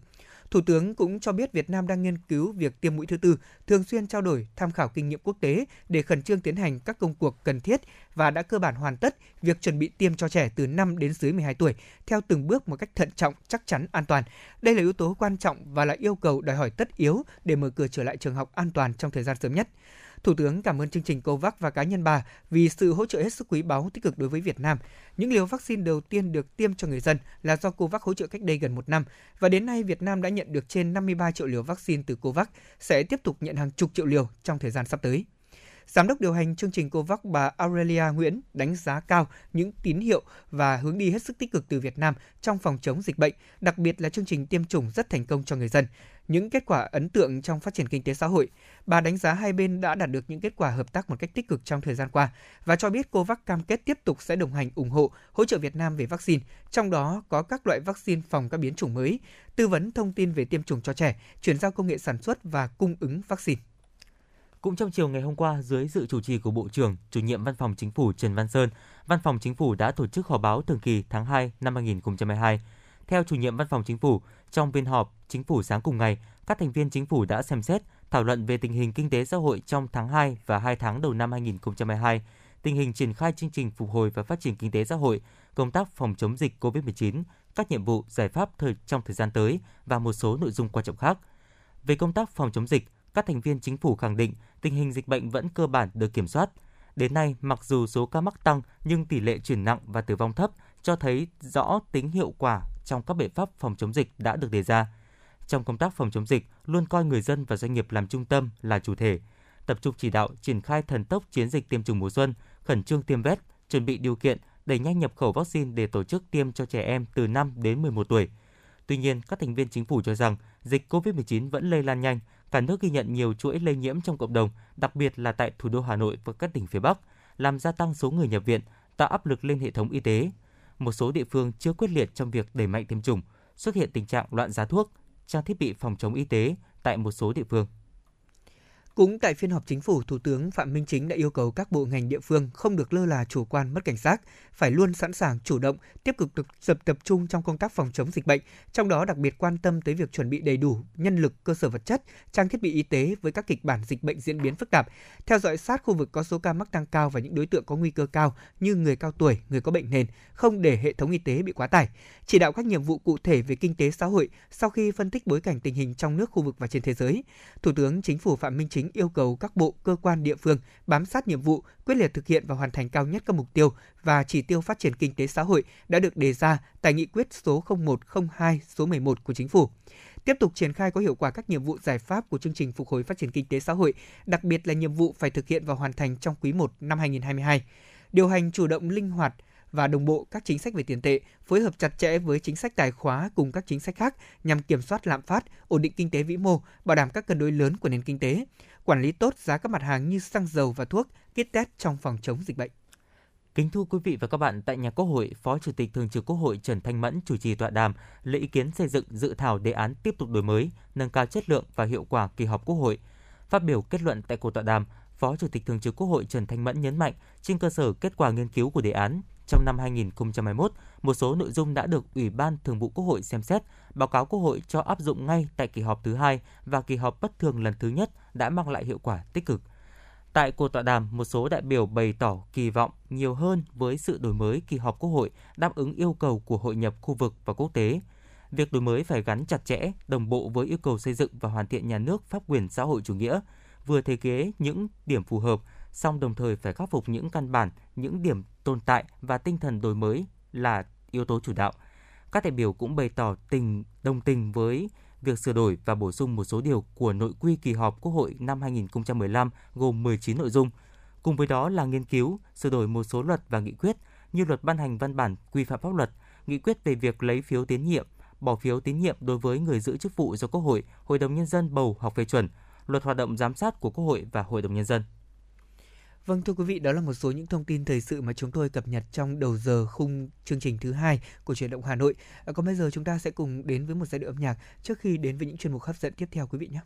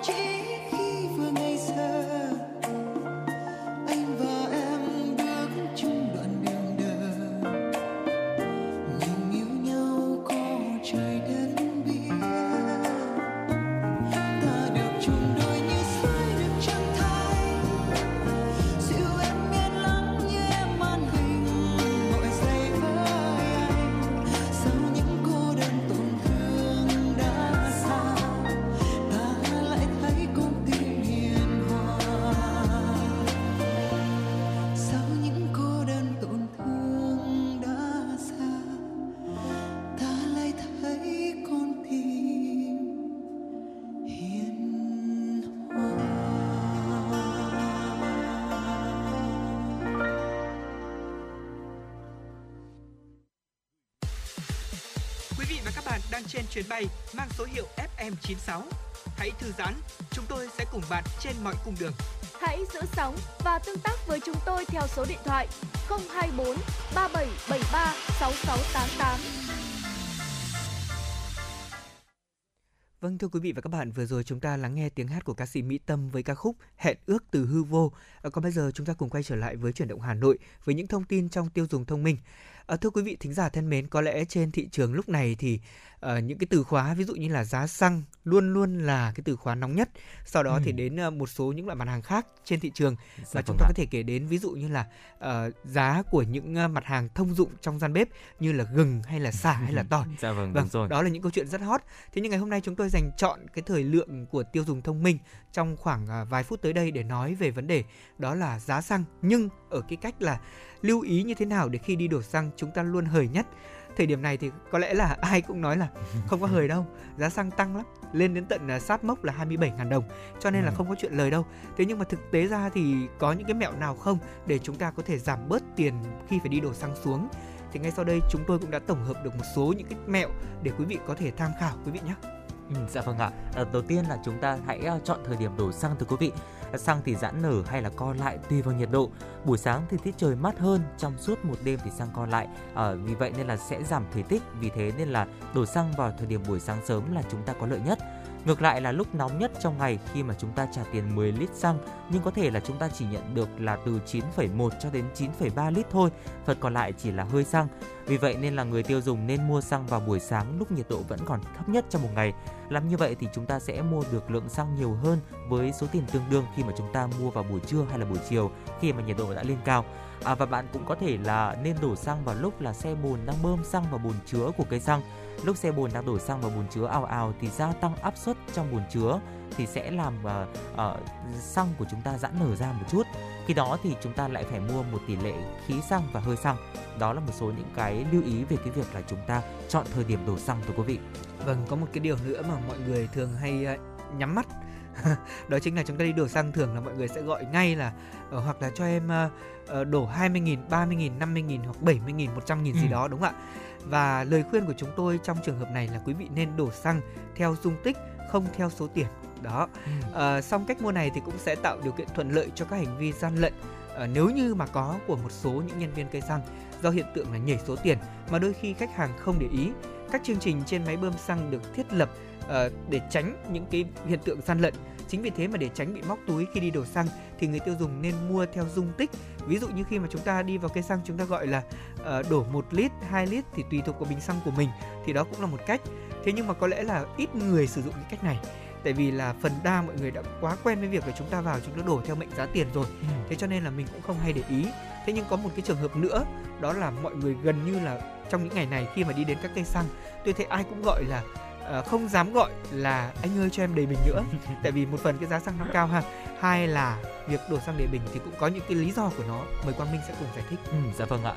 Vì vậy nên là chúng ta nên là à, về cái việc đổ xăng đầy bình thưa quý vị chúng ta chỉ cần là đổ lượng xăng vừa phải cho cái hành trình của chúng ta thôi. Bởi vì là xăng càng ít thì xe nhẹ thì à, lượng tiêu thụ nhiên liệu cũng tiết kiệm hơn một chút. Ngoài ra thì nếu mà chúng ta đổ đầy bình xăng thì người tiêu dùng rất dễ là bị gian lận. Bởi vì là cơ chế hút xăng ngược lại của cò bơm tự động khi mà đổ xăng tới thời điểm xăng đầy lên và chạm tới mép của vòi bơm thì à, tức là ngưỡng an toàn đấy ạ ừ. thì để tránh cho xăng uh, không bị trào ra khỏi cái uh, bình xăng của chúng ta thì cột bơm sẽ tự động điều khiển cò ngắt bơm và điều này thì sẽ vô hình chung khiến nhân viên là uh, đổ xăng cạn hẳn mức đầy bình và chỉ số xăng thì vẫn chạy như là lượng xăng đổ vào sẽ bị ít hơn so với chỉ số hiển thị ở trên đồng hồ số đấy ạ. Vâng. Tiếp đó một cái mẹo nữa đó là chúng ta hãy mua xăng theo cánh taxi à, các bạn nên mua xăng ở những cây xăng có nhiều lái xe taxi hoặc là xe tải ghé vào. Đây là một mẹo nhỏ để chúng ta có thể gọi là uh, lách một chút những cái uh, kinh nghiệm của những người lái xe đúng không ạ? Vâng, những lái xe taxi hoặc là xe tải thường xuyên đi lại, do đó mà họ có nhiều kinh nghiệm trong vấn đề xăng dầu. Bên cạnh đó thì mình cũng không mua xăng khi mà có hai người cùng thao tác. Có nghĩa là như thế nào ạ? Tức là ở nhiều cửa hàng xăng thì họ viện lý do là đông khách hàng hoặc quá tải hệ thống áp dụng cách thức vận hành hai người, cho nên là một người thao tác bấm máy và một người thao tác cầm vòi đổ xăng. Cách làm này sẽ khiến cho các bạn cảm thấy là dịch vụ chăm sóc khách hàng của họ khá là chu đáo chỉn chu. Tuy nhiên thì đây cũng chính là mánh khóe gian lận trắng trợn mà các bạn cũng cần phải đề phòng. Nếu thấy hiện tượng này xuất hiện thì cách tốt nhất là chúng ta cần chú ý và theo dõi kỹ máy đo xăng để có thể kiểm soát cái số tiền mà mình mua. Ừ, dạ vâng ạ và một điều lưu ý tiếp theo đó chính là chúng ta hãy chú ý so sánh những cái lần mua xăng khác nhau. À, nếu mà chúng ta di chuyển trên con đường cố định và luôn đổ đầy xăng ở cùng một chỗ thì hãy mua một lượng xăng nhất định rồi kiểm tra vạch xăng lên trên xe để có thể so sánh với những lần sau và những cây xăng khác dựa vào số lít thì quãng đường đi được trong những lần mua để có thể lựa chọn nơi bán xăng cho mình cảm thấy là tin tưởng nhất à, đó là một số những cái lưu ý của Quang Minh và Lê Thông chia sẻ đến quý vị thính giả một số những cái uh, tip để chúng ta có thể là tiết kiệm uh, giá xăng trong cái khoảng thời gian mà có lẽ là giá xăng đang lên lên đến đỉnh điểm như hiện tại. Vâng, à, thực ra nói là một phần là tiết kiệm thôi, thế nhưng mà chúng ta cũng cần phải chú ý à, có một số người bạn của tôi thì có cái thói quen đó là khi mà vào cây xăng hoặc là khi nói đến vấn đề đổ xăng thì họ luôn chờ đến khi mà ừ, cái vạch xăng đấy ạ ừ. nó chạm đến gần đáy luôn. Và có một số trường hợp ừ, đã không may xảy ra đó là khi đang đi trên đường thì hết xăng. Đó là cái sự cố mà chúng ta thấy rằng là không ai mong muốn cả chính vì thế mà quý vị cũng ờ, nên thay đổi cái tư duy của mình về cái việc là chúng ta đổ xăng thời điểm nào thì phù hợp như Quang Minh có nói là chúng ta đổ xăng vào buổi sáng ấy ừ. khi mà chúng ta bắt đầu đi làm đổ xăng thì đó cũng là cách để chúng ta một phần là tiết kiệm đúng không dạ, ạ? Vâng, đúng rồi. Thế nhưng mà bên cạnh đó thì chúng ta cũng cố gắng là trong thời điểm mà xăng đang tăng giá như thế này thì việc ờ, đi lại của mình mình cũng cần phải siết chặt hơn một chút xíu. Ừ, chính xác đó là mình không đi la cà linh tinh nữa. ờ, có một số người bạn của tôi có thói quen đó là sau khi mà ví dụ đi làm hoặc đi học đi chơi về họ hay có thói quen là sẽ đi lân la sang quán xá vỉa hè rồi đi lượn một vòng thành phố. Vâng tuy nhiên thì họ cũng không để ý rằng là xe trong cái bình xăng của mình nó sắp hết. Và chính vì thế ở một số cái cung đường mà chúng ta không thấy cây xăng ấy thì có nhiều trường hợp là tôi thấy là đã phải dắt xe đi bộ đến tận cây xăng để đổ xăng. Đây là cái điều mà không tiện lợi đúng không ạ? Cho nên là chúng ta hãy hết sức lưu ý và cân đối. Và chúng tôi hy vọng là với những mẹo trong tiêu dùng thông minh ngày hôm nay phần nào đó để giúp quý vị chúng ta cảm thấy là hạ bớt cái nhiệt dạ do vâng việc giá xăng tăng đi. Và chúng ta yên tâm để có thể tiếp tục là uh, vận hành cái công việc hàng ngày của mình một cách thuận lợi Bây giờ đây thì âm nhạc của chúng tôi đã sẵn sàng. Uh, thính giả yêu cầu một ca khúc có tựa đề đó chính là chờ ngày anh nhận ra em qua tiếng hát của Thùy Chi. Xin mời quý vị chúng ta sẽ cùng nghe nhé.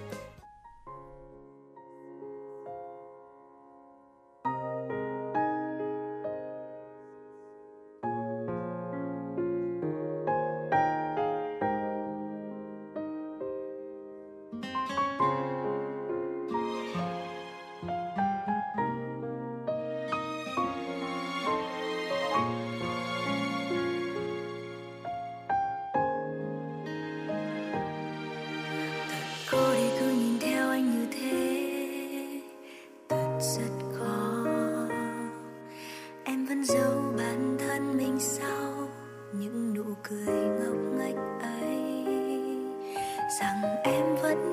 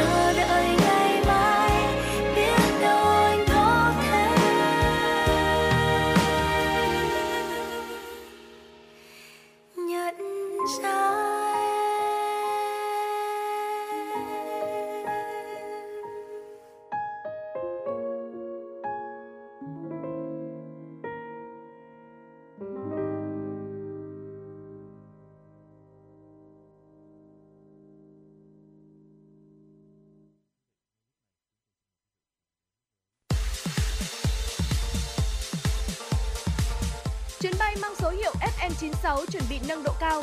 Quý khách hãy thắt dây an toàn, sẵn sàng trải nghiệm những cung bậc cảm xúc cùng FM96.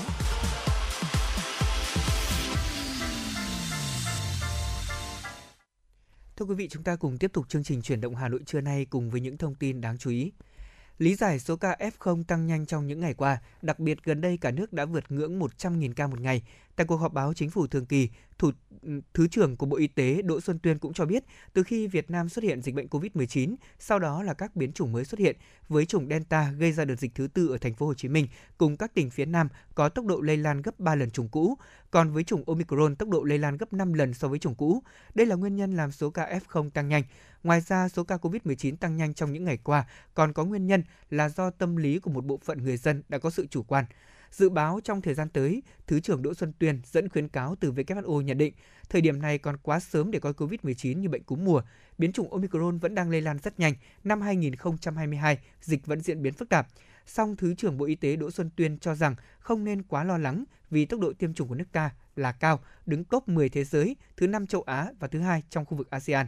Thế giới đã nghiên cứu đưa vào sử dụng thuốc điều trị và ngày 17 tháng 2, Cục Quản lý Dược Bộ Y tế đã cấp 3 giấy phép cho các thuốc này được đưa vào điều trị. Khi số ca F0 tăng cao như vậy, Thứ trưởng Bộ Y tế đề nghị các địa phương căn cứ vào đó để đánh giá tình hình dịch bệnh, từ đó có quyết định có nên mở cửa trường lớp và du lịch hay không. Thứ trưởng Đỗ Xuân Tuyên cũng lưu ý cần tiếp tục nâng cao ý thức của người dân tham gia vào công tác tiêm chủng, tuân thủ hướng dẫn dùng thuốc trong quá trình điều trị. Đối với test xét nghiệm thời gian có quá tình trạng cung cầu, không đủ cầu, tăng giá, Thứ trưởng Bộ Y tế Đỗ Xuân Tuyên cho biết khi xuất hiện chủng Omicron, nhu cầu của người dân tăng cao, trong khi đó nguồn cung chưa đáp ứng được, thậm chí cả nguồn cung từ nước ngoài. Về việc có nên công bố số ca F0 hàng ngày nữa hay không, Thứ trưởng Bộ Y tế Đỗ Xuân Tuyên cho biết, theo nguyên tắc thích ứng linh hoạt, việc thống kê số F0 vẫn phải làm bình thường để phục vụ công tác dự báo, nghiên cứu để đưa ra các biện pháp phòng chống dịch bệnh, từ đó phát triển kinh tế xã hội. Theo Ban Quản lý Quỹ Vaccine phòng COVID-19, tính đến 17 giờ chiều ngày hôm qua, Quỹ Vaccine phòng COVID-19 đã huy động được 8.943,63 tỷ đồng của 597.809 tổ chức và cá nhân tham gia đóng góp, trong đó có 59,8 tỷ đồng tiền lãi gửi ngân hàng. Tính đến thời điểm hiện tại, Ban Quản lý Quỹ Vaccine phòng COVID-19 đã chi từ quỹ 7.672,2 tỷ đồng, trong đó số chi mua vaccine là 7.667,6 tỷ đồng, chi hỗ trợ nghiên cứu và thử nghiệm vaccine là 4,6 tỷ đồng. Số dư quỹ đến cuối ngày là 1.271,43 tỷ đồng. Bộ trưởng Bộ Tài chính Hồ Đức Phước kỳ vọng quỹ sẽ huy động sức mạnh toàn dân để tạo nên kỳ tích mới trong cuộc chiến phòng chống đại dịch. Theo tin từ Bộ Y tế, vaccine Spikevac, tên khác của vaccine Moderna, vừa được tăng thời hạn sử dụng từ 7 tháng lên 9 tháng kể từ ngày sản xuất, ở điều kiện bảo quản từ âm 25 độ C đến âm 15 độ C. Việc cập nhật hạn dùng này được áp dụng đối với các lô vaccine Spikevac được nhập khẩu vào Việt Nam kể từ ngày 2 tháng 3. Đây cũng là vaccine phòng COVID-19 thứ ba được Bộ Y tế gia hạn sử dụng. Trước đó thì vaccine Pfizer và vaccine Abdala cũng đã được gia hạn sử dụng từ 6 tháng lên 9 tháng. Trong những ngày gần đây, số ca mắc COVID-19 tại địa bàn Hà Nội tăng chóng mặt, lên tới trên 10.000 ca mỗi ngày. Số ca mắc tăng kéo theo áp lực lớn cho các trạm y tế cơ sở trong việc giải quyết các thủ tục hành chính cho bệnh nhân, khiến người dân mệt mỏi, đồng thời gia tăng nguy cơ lây nhiễm bệnh do tập trung nơi đông người, trong đó có không ít F0. Người dân mong mỏi thành phố Hà Nội cùng các bộ ngành liên quan sớm có giải pháp khắc phục tình trạng xếp hàng rồng rắn để xin xác nhận F0. Việc các F0 được hưởng các chế độ theo quy định của luật lao động là hoàn toàn chính đáng. Tuy nhiên, dịch COVID-19 xuất hiện bất ngờ, kéo dài lại xảy ra với nhiều người ở diện rộng, dẫn tới số lượng người cần xác nhận dương tính hoặc âm tính với SARS-CoV-2 là rất lớn, nhất là đối với đô thị sấp xỉ 10 triệu dân số như Hà Nội. Do vậy, các cơ quan chức năng cũng như thành phố Hà Nội cần sớm có những giải pháp cắt giảm những thủ tục xác nhận liên quan, tạo điều kiện cho người dân hưởng các chế độ theo luật định, cũng như không để các cá nhân và tổ chức trục lợi làm thất thoát ngân sách nhà nước.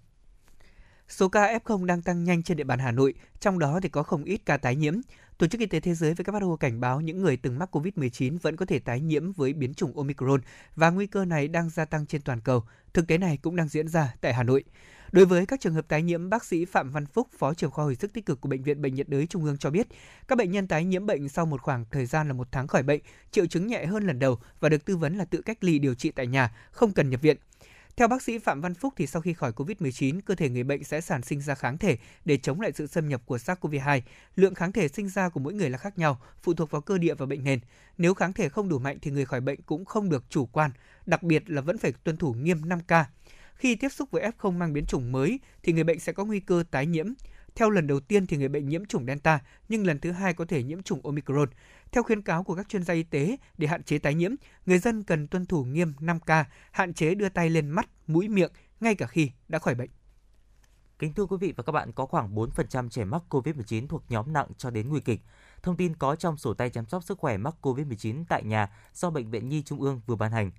Theo thống kê, trẻ thường trở nặng vào ngày thứ 5 đến thứ 8. Nhóm trẻ nguy cơ bao gồm trẻ dưới 12 tháng tuổi, trẻ đẻ non, trẻ suy dinh dưỡng, béo phì hoặc trẻ có bệnh nền, trẻ đang dùng corticon, thuốc ức chế miễn dịch. Tuy nhiên, phần lớn trẻ không có triệu chứng hoặc nhẹ với các biểu hiện viêm đường hô hấp hoặc rối loạn tiêu hóa, hồi phục trong 1 đến 2 tuần. Sổ tay cung cấp các kiến thức chăm sóc trẻ mắc COVID-19 tại nhà như các trang thiết bị cần mua, các biểu hiện cần chú ý và hướng dẫn sử dụng thuốc. Vâng thưa quý vị, đó là một số những thông tin thời sự đáng chú ý mà chúng tôi cập nhật. Bây giờ chúng ta sẽ cùng à, quay trở lại với chuyển động Hà Nội. Lúc này là 11 giờ 29 phút và khung thời gian này chúng tôi dành thời lượng để cùng chia sẻ với quý vị à, về một cái tiểu mục đó là ăn gì hôm nay. Hôm nay là trưa thứ sáu và có lẽ là cũng là trưa làm việc à, cuối cùng ở các văn phòng công sở trước khi mà chúng ta bước sang ngày nghỉ cuối tuần thứ bảy và chủ nhật.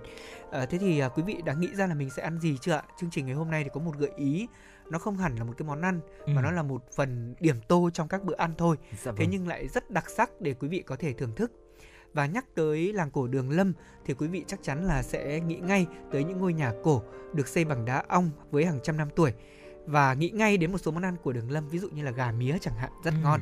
Thế nhưng mà quý vị có biết là trên mâm cơm của người Đường Lâm thì còn có một món ăn rất ngon nữa mang đậm vị quê hương của họ, đó chính là tương nếp hay không ạ? Ừ, dạ vâng ạ, tương nếp ạ. À, tương thì vốn là thứ nước à, chấm rất là dân dã của người dân Việt Nam của chúng ta, quen thuộc và đã trở thành một phần trong những cái bữa ăn và giúp cho nhiều món ăn trở nên hấp dẫn hơn. Cùng với tương cự đà ở Thanh Oai Hà Nội hay là tương bẩn ở Hưng Yên thì tương nếp ở làng cổ Đường Lâm, Sơn Tây Hà Nội đã trở thành một đặc sản khá nổi tiếng thưa quý vị. Nghề làm tương ở Đường Lâm, Sơn Tây Hà Nội thì đã tồn tại từ xa xưa và cha truyền con nối. Nhà nào thì cũng có một vài chung tương dành ăn cả năm hay là bán cho khách thập phương. Ngày nay thì tại thôn Mông Phụ, xã Đường Lâm vẫn còn một số gia đình duy trì làm món tương nếp đặc sản của vùng đất này. Vâng và để có thể làm ra được món tương ngon thì rõ ràng là phải đòi hỏi người thợ bỏ ra khá là nhiều công sức và tâm huyết. Tương thì được làm theo cách thủ công và không sử dụng bất cứ một loại máy móc nào. Ở chia sẻ cùng với chúng tôi thì gia đình ông Hà Hữu Thể ở xóm Xui thôn Mông Phụ xã Đường Lâm ờ, cho biết là gia đình mình vẫn giữ nghề làm tương ở làng. Điều đặc biệt hơn là ông Thể hiện đang sinh sống tại ngôi nhà cổ có tuổi đời tới hơn 300 năm, một địa điểm khá quen thuộc mà du khách du lịch thường xuyên ghé thăm. Căn nhà gỗ bảy gian hai dĩ trái lợp mái ngói rêu phong là nơi sinh sống của 13 thế hệ kế tiếp nhau. Và không chỉ giữ gìn nguyên vẹn ngôi nhà cổ này mà ông Thể còn nỗ lực để giữ gìn nghề làm tương truyền thống của gia đình. Dạ vâng ạ, các ông thể thì à, đã tự hào và chia sẻ với chúng tôi rằng là mỗi năm gia đình tôi sản xuất từ 5 cho đến 7 nghìn lít tương cung cấp cho các đại lý và bán tại nhà cho du khách. Để có thể có những mẻ tương thơm ngon thì trước tiên phải có nguyên liệu chất lượng, sau đó là điều kiện thời tiết thuận lợi và bí quyết được tích lũy qua nhiều đời. Và tương thì thường được làm trong khoảng từ tháng 5 cho đến tháng 7 vì đó là thời điểm nắng nhiều, thuận lợi cho việc ủ mốc và ngả tương. Chỉ với những nguyên liệu thân thuộc như là gạo nếp, đậu tương, ngô và muối thì có thể là làm nên những vại tương ngon lành và hấp dẫn thưa quý vị. Vâng và ông thể cũng cho biết là để có một mẻ tương ngon lành thì đây là cả một quá trình chuẩn bị rất là kỹ từ các nguyên liệu ví dụ như là gạo nếp cái hoa vàng, đỗ tương, đỗ xanh, rồi à, làm mốc, nước đỗ và chum vại sành. Gạo làm tương thì phải là loại nếp cái hoa vàng hay là những loại gạo nếp thơm ngon đem đồ sôi cho ra mẹt đợi vài hôm lên mốc xanh. Đỗ thì được rang tới độ chín vừa, thơm và ngả màu đẹp. Sau đó thì xay nhỏ rồi đem phơi một đêm. Và đặc biệt là đổ nước ngâm đỗ trong vại sành Nước ngâm tương thì phải được lấy từ nước giếng đá ong của làng thì mới đủ độ mát vào trong. Tôi cũng đã từng được ờ, đến Đường Lâm và cũng đã từng Ừ. hỏi người ta rồi. Thì đúng quả thật là phải là nước của giếng làng. Thì cái nước tương này nó mới đủ cái độ để mát vào trong để có thể làm nên được những cái mẻ tương Đường Lâm chính hiệu. Ừ, dạ vâng ạ. Và khi mà đã ủ mốc xong thì chúng ta sẽ à, cho nước muối vào chung trước. Tiếp theo là nước tương cuối cùng là cho mốc. Sau đó thì khuấy đều mốc và nước muối với nhau sao cho mốc hòa với tương đỗ.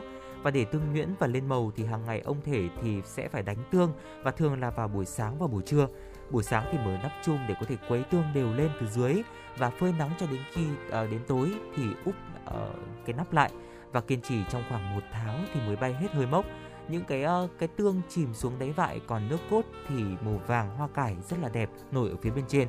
À, và ngày này và ngày nay thì nghề làm tương nơi đây thì vẫn giữ được những cách làm truyền thống thủ công tạo nên vị thơm ngon đặc biệt cho tương và làm tương thì không chỉ phục vụ kinh tế mà còn là một cái thứ đặc sản góp phần quảng bá du lịch cũng như là một cái thứ quà quê không thể thiếu đối với mỗi du khách ở mỗi dịp mà chúng ta có thể à, có cơ hội để có thể đến làng cổ Đường Lâm thưa quý vị. Vâng.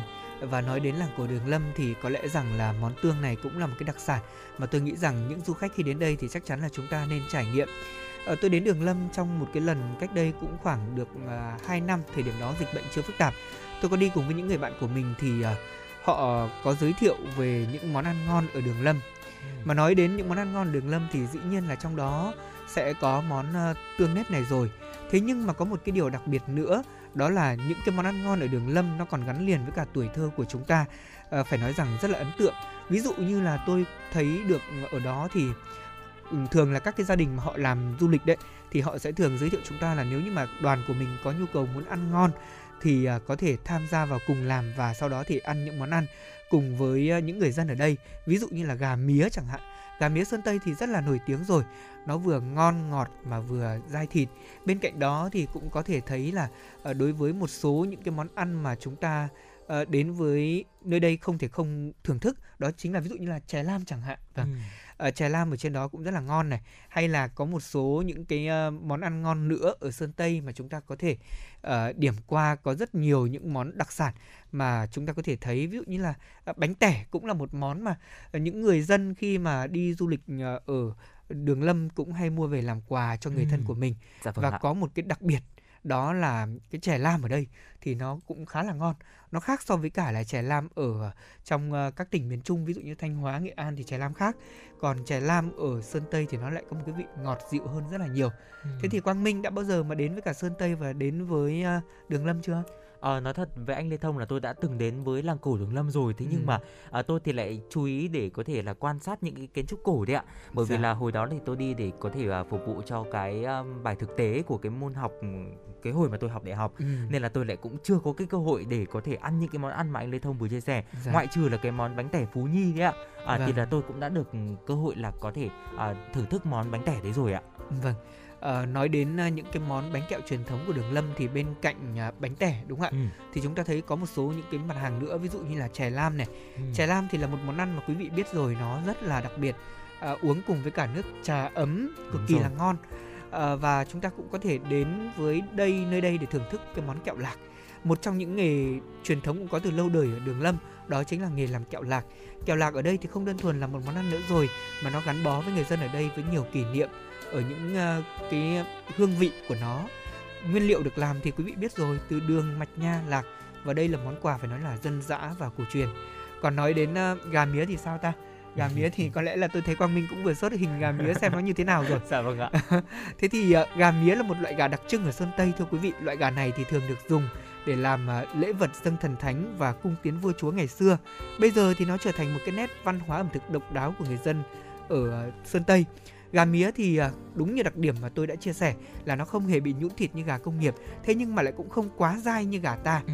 Gà mía thì có một độ thơm ngọt và đậm đặc, đặc biệt là ờ, gà mía sơn tây thì được người ta biết đến là nuôi bằng cách thả vườn và tự tìm thức ăn, không nuôi bằng bột cho nên là rất an toàn để thưởng thức đấy ạ. Ừ, dạ vâng ạ. Bên cạnh đó thì ở à, làng cổ Đường Lâm cũng có một cái món ăn rất là đặc biệt đó chính là thịt quay đòn Đường Lâm thưa quý vị. À, được làm từ thịt heo tuy nhiên thì thịt quay đòn Đường Lâm lại nổi tiếng hơn cả bởi cách chế biến rất là cầu kỳ và độc đáo. Món thịt quay đòn thì có lớp bì giòn tan và thơm lừng hương ổi. Bên trong lớp vỏ giòn tan đó chính là cái lớp thịt ngọt và mềm cũng như là béo ngậy mà ăn thì chúng ta sẽ không cảm thấy là bị ngấy quá Ừ. và để chế biến được khoảng 1 kg thịt quay đòn thì người ta cần phải đợi 6 tiếng đồng hồ thưa quý vị tuy nhiên thì hương vị mà món ăn này mang lại xứng đáng để cho chúng ta có thể là chờ đợi trong vòng 6 tiếng đồng hồ ạ Vâng, đó là những món ăn mà chúng tôi chia sẻ với quý vị trong buổi trưa ngày hôm nay. Quả thật là khi mà kể tên hết các món ăn này thì tôi cũng đang rất là đói rồi. Toàn những món ăn ngon đúng không ạ? Vâng, chúng ta thấy nào là gà này, nào là lợn này, nào là những món tráng miệng rồi cả là những món chè nữa Ừ. rất là ngon và hy vọng rằng là với những cái gợi ý của chương trình trưa nay quý vị có thể ờ, ít nhiều chúng ta nốt vào trong lịch trình của mình cùng với gia đình của mình cuối tuần thì chúng ta có thể ghé về đường Lâm Sơn Tây để trải nghiệm cái cảm giác gần gũi với thôn quê và đặc biệt là thưởng thức những món ăn ngon ở nơi đây. Bây giờ thì chúng tôi mời quý vị thính giả chúng ta lắng nghe tiếng hát của ca sĩ Văn Mai Hương với ca khúc Nhớ về Hà Nội dù có đi bốn phương trời, lòng vẫn nhớ về hà nội. Hà nội của ta, thủ đô yêu dấu. Một thời đàn bố, một thời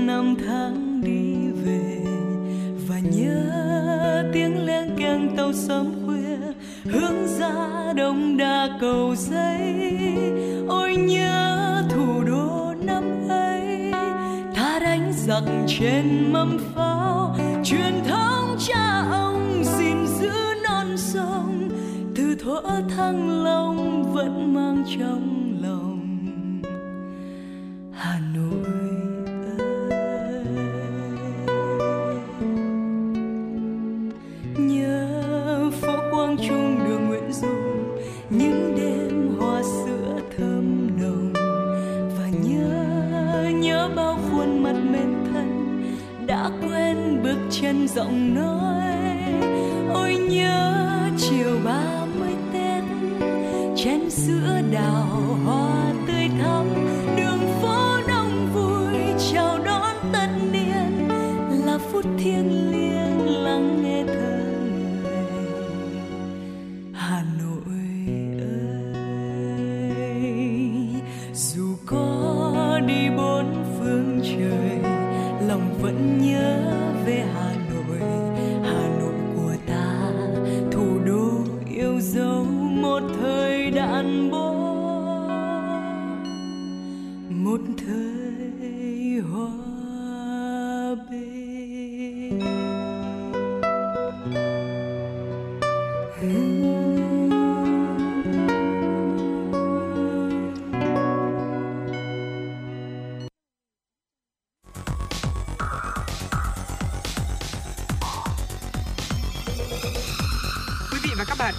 Dõi kênh FM 96 MHz của đài phát thanh truyền hình Hà Nội. Hãy giữ sóng và tương tác với chúng tôi theo số điện thoại 024 3773 6688. FM 96 đồng hành trên mọi nẻo đường. đường. Quý vị thính giả đã quay trở lại với chuyển động Hà Nội trưa và ngay bây giờ thì hãy cùng Quang Minh và Lê Thông tiếp tục cập nhật những tin tức đáng quan tâm. Kính thưa quý vị và các bạn, trong văn bản vừa phát đi vào chiều ngày hôm qua, Bộ Tài chính cho biết trong công tác quản lý hàng nông sản xuất khẩu tại các cửa khẩu thì việc thực hiện quản lý phương tiện vận tải hàng hóa xuất khẩu nông sản sang Trung Quốc có sự tham gia trực tiếp của nhiều lực lượng, ban quản lý cửa khẩu, biên phòng và hải quan. Theo Bộ Tài chính, việc sắp xếp thứ tự các phương tiện vận chuyển hàng hóa chở nông sản xuất khẩu trong khu vực cửa khẩu là do lực lượng biên phòng và ban quản lý cửa khẩu thực hiện. Cơ quan hải quan chỉ thực hiện công tác đăng ký tờ khai, thực hiện giám sát hàng hóa xuất khẩu. Bộ Tài chính cũng cho biết, theo phân luồng làm thủ tục hải quan, trên cơ sở các biện pháp quản lý rủi ro trong nghiệp vụ của hải quan thì hầu hết các lô hàng nông sản xuất khẩu đều thuộc luồng xanh, không phải kiểm tra qua thực tế hàng hóa. Mặt khác thì trong quá trình thực hiện nhiệm vụ, công chức hải quan phải thực hiện các biện pháp phòng chống dịch COVID-19 trong khu vực cửa khẩu nên công chức hải quan không tiếp xúc và làm việc trực tiếp với lái xe mà thực hiện thủ tục hải quan với người khách khai báo. Theo Bộ Tài chính thì qua giả soát, đến thời điểm hiện tại, các chi cục hải quan tại các cửa khẩu đã thực hiện đúng chức năng và nhiệm vụ theo quy định. Thưa quý vị, thông tin về thị trường xuất nhập khẩu hàng hóa trong 2 tháng đầu năm nay, Bộ Công Thương cho biết Việt Nam xuất siêu sang Liên bang Nga 109,1 triệu đô la Mỹ và xuất siêu sang Ukraine 49,1 triệu đô la Mỹ. Về tổng thể, Hoa Kỳ tiếp tục là thị trường xuất khẩu lớn của Việt Nam, Trung Quốc là thị trường nhập khẩu lớn nhất của Việt Nam. Cũng theo Bộ Công Thương, xuất siêu sang Liên minh châu Âu của Việt Nam ước đạt 5,04 tỷ đô la Mỹ, xuất siêu sang Nhật Bản ước đạt 236 triệu đô la Mỹ. Riêng với thị trường Hàn Quốc 2 tháng qua, Việt Nam nhập siêu 6,16 tỷ đô la Mỹ, thị trường ASEAN nhập siêu 1,75 tỷ đô la Mỹ. Theo Tổng cục Thống kê, những giải pháp và chỉ đạo quyết liệt, kịp thời của Chính phủ, Thủ tướng Chính phủ đã tạo sự yên tâm và tin tưởng cho cộng đồng doanh nghiệp. Nhờ đó, trong 2 tháng đầu năm, đã có 22,3 nghìn doanh nghiệp quay trở lại hoạt động, tăng 102,5% so với cùng kỳ năm 2021 từ đó nâng tổng số doanh nghiệp thành lập mới và doanh nghiệp quay trở lại hoạt động trong 2 tháng đầu năm lên 42,6 nghìn doanh nghiệp, tăng 46,2% so với cùng kỳ năm trước. Bình quân một tháng có 21,3 nghìn doanh nghiệp thành lập mới và quay trở lại hoạt động. Cũng trong 2 tháng đầu năm 2022, số doanh nghiệp tạm ngừng kinh doanh có thời hạn là 32,7 nghìn doanh nghiệp, 8,9 nghìn doanh nghiệp ngừng hoạt động chưa làm thủ tục giải thể, tăng 6,3% bình quân một tháng có 22,4 nghìn doanh nghiệp rút lui khỏi thị trường. Hiệp hội An toàn thông tin Việt Nam phối hợp cùng với các cơ quan tổ chức doanh nghiệp có liên quan tổ chức phát động cuộc thi online học sinh với an toàn thông tin năm 2022 dành cho học sinh trung học cơ sở trên toàn quốc. Theo đó, hệ thống chính thức của cuộc thi Học sinh với an toàn thông tin năm 2022 được mở để các em học sinh trung học cơ sở trên toàn quốc có thể tham gia dự thi thông qua website www thi hsatt.vn. Mỗi thí sinh chỉ đăng ký một tài khoản để dự thi. Theo mẫu đăng ký trên website này, thí sinh chỉ được thi một lần và có thể tham gia thi vào bất cứ thời điểm nào trong khoảng thời gian từ ngày 3 tháng 3 đến 24 giờ ngày 24 tháng 3 năm 2022. Đề thi gồm 24 câu hỏi trắc nghiệm do hệ thống thi cung cấp ngẫu nhiên từ ngân hàng đề thi. Thời gian làm bài của thí sinh là 30 phút. Dự kiến thì lễ tổng kết trao giải cuộc thi sẽ được diễn ra tại Hà Nội online offline vào đầu tháng 4 năm 2022. Kính thưa quý vị và các bạn, vừa rồi là những tin tức quốc tế đáng chú ý do phóng viên của chúng tôi cập nhật. À, còn bây giờ thì xin mời quý vị thính giả à, cùng lắng nghe một cái giai điệu âm nhạc.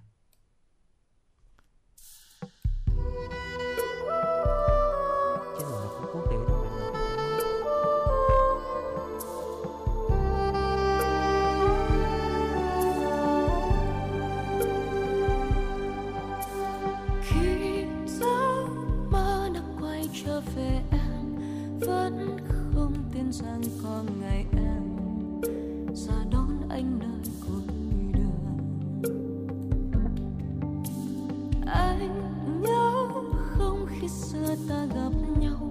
Chính cũng nơi này ta ngồi mơ. Về giấc mơ nơi thiên đường. Rồi một ngày anh đi, em buồn như không anh đâu hay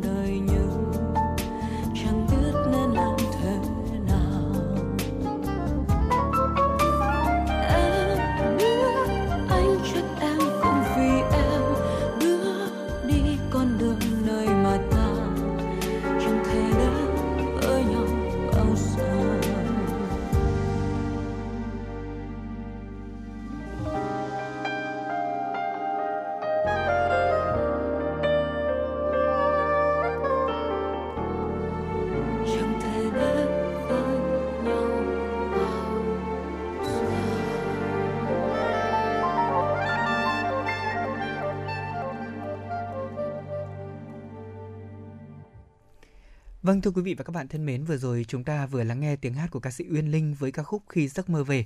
À, còn bây giờ chúng ta sẽ cùng quay trở lại với chương trình truyền động Hà Nội ngày hôm nay quý vị nhé. Tiếp tục sẽ là những câu chuyện, những thông tin trong mục khám phá thế giới mà chúng tôi gửi đến quý vị thính giả.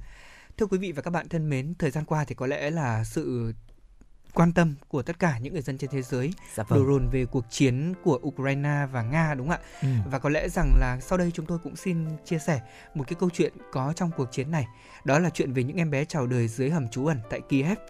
Thưa quý vị, những em bé đã chào đời dưới hầm trú bom ở thủ đô Kiev, Ukraine trong khi chiến sự căng thẳng vẫn diễn ra bên trên là điều vô cùng tuyệt vời mà chúng tôi muốn chia sẻ với quý vị ngay bây giờ. Dạ vâng ạ và chúng tôi cũng đã ghi nhận được một câu chuyện uh, được chia sẻ ở trên những cái thông tin uh, báo chí thưa quý vị. Uh, ngồi ở trên một chiếc giường tạm được có thể dựng lên dọc theo một lối đi tăm tối ở dưới lòng đất thì sản phụ uh, tên là Alen đã đọc một cuốn sách để có thể cố gắng giữ bình tĩnh cho bản thân mình và người phụ nữ này đã tới bệnh viện phụ sản Kiev để chuẩn bị sinh con trước khi Nga mở chiến dịch quân sự ở Ukraine vào ngày 24 tháng 2. Giờ đây thì Kiev đang tràn ngập trong khói lửa chiến sự và cô thừa nhận đang bị căng thẳng thần kinh. Và cô có chia sẻ rằng là lẽ ra tôi không nên căng thẳng nên là giờ đây tôi cần phải cố gắng để có thể tự chấn an mình. Nhưng thực sự thì điều này xảy ra quá tồi tệ. Chúng tôi cứ như đang sống trong địa ngục vậy và tôi không bao giờ tưởng tượng được là điều này xảy ra uh, như thế nào trong thế kỷ 21.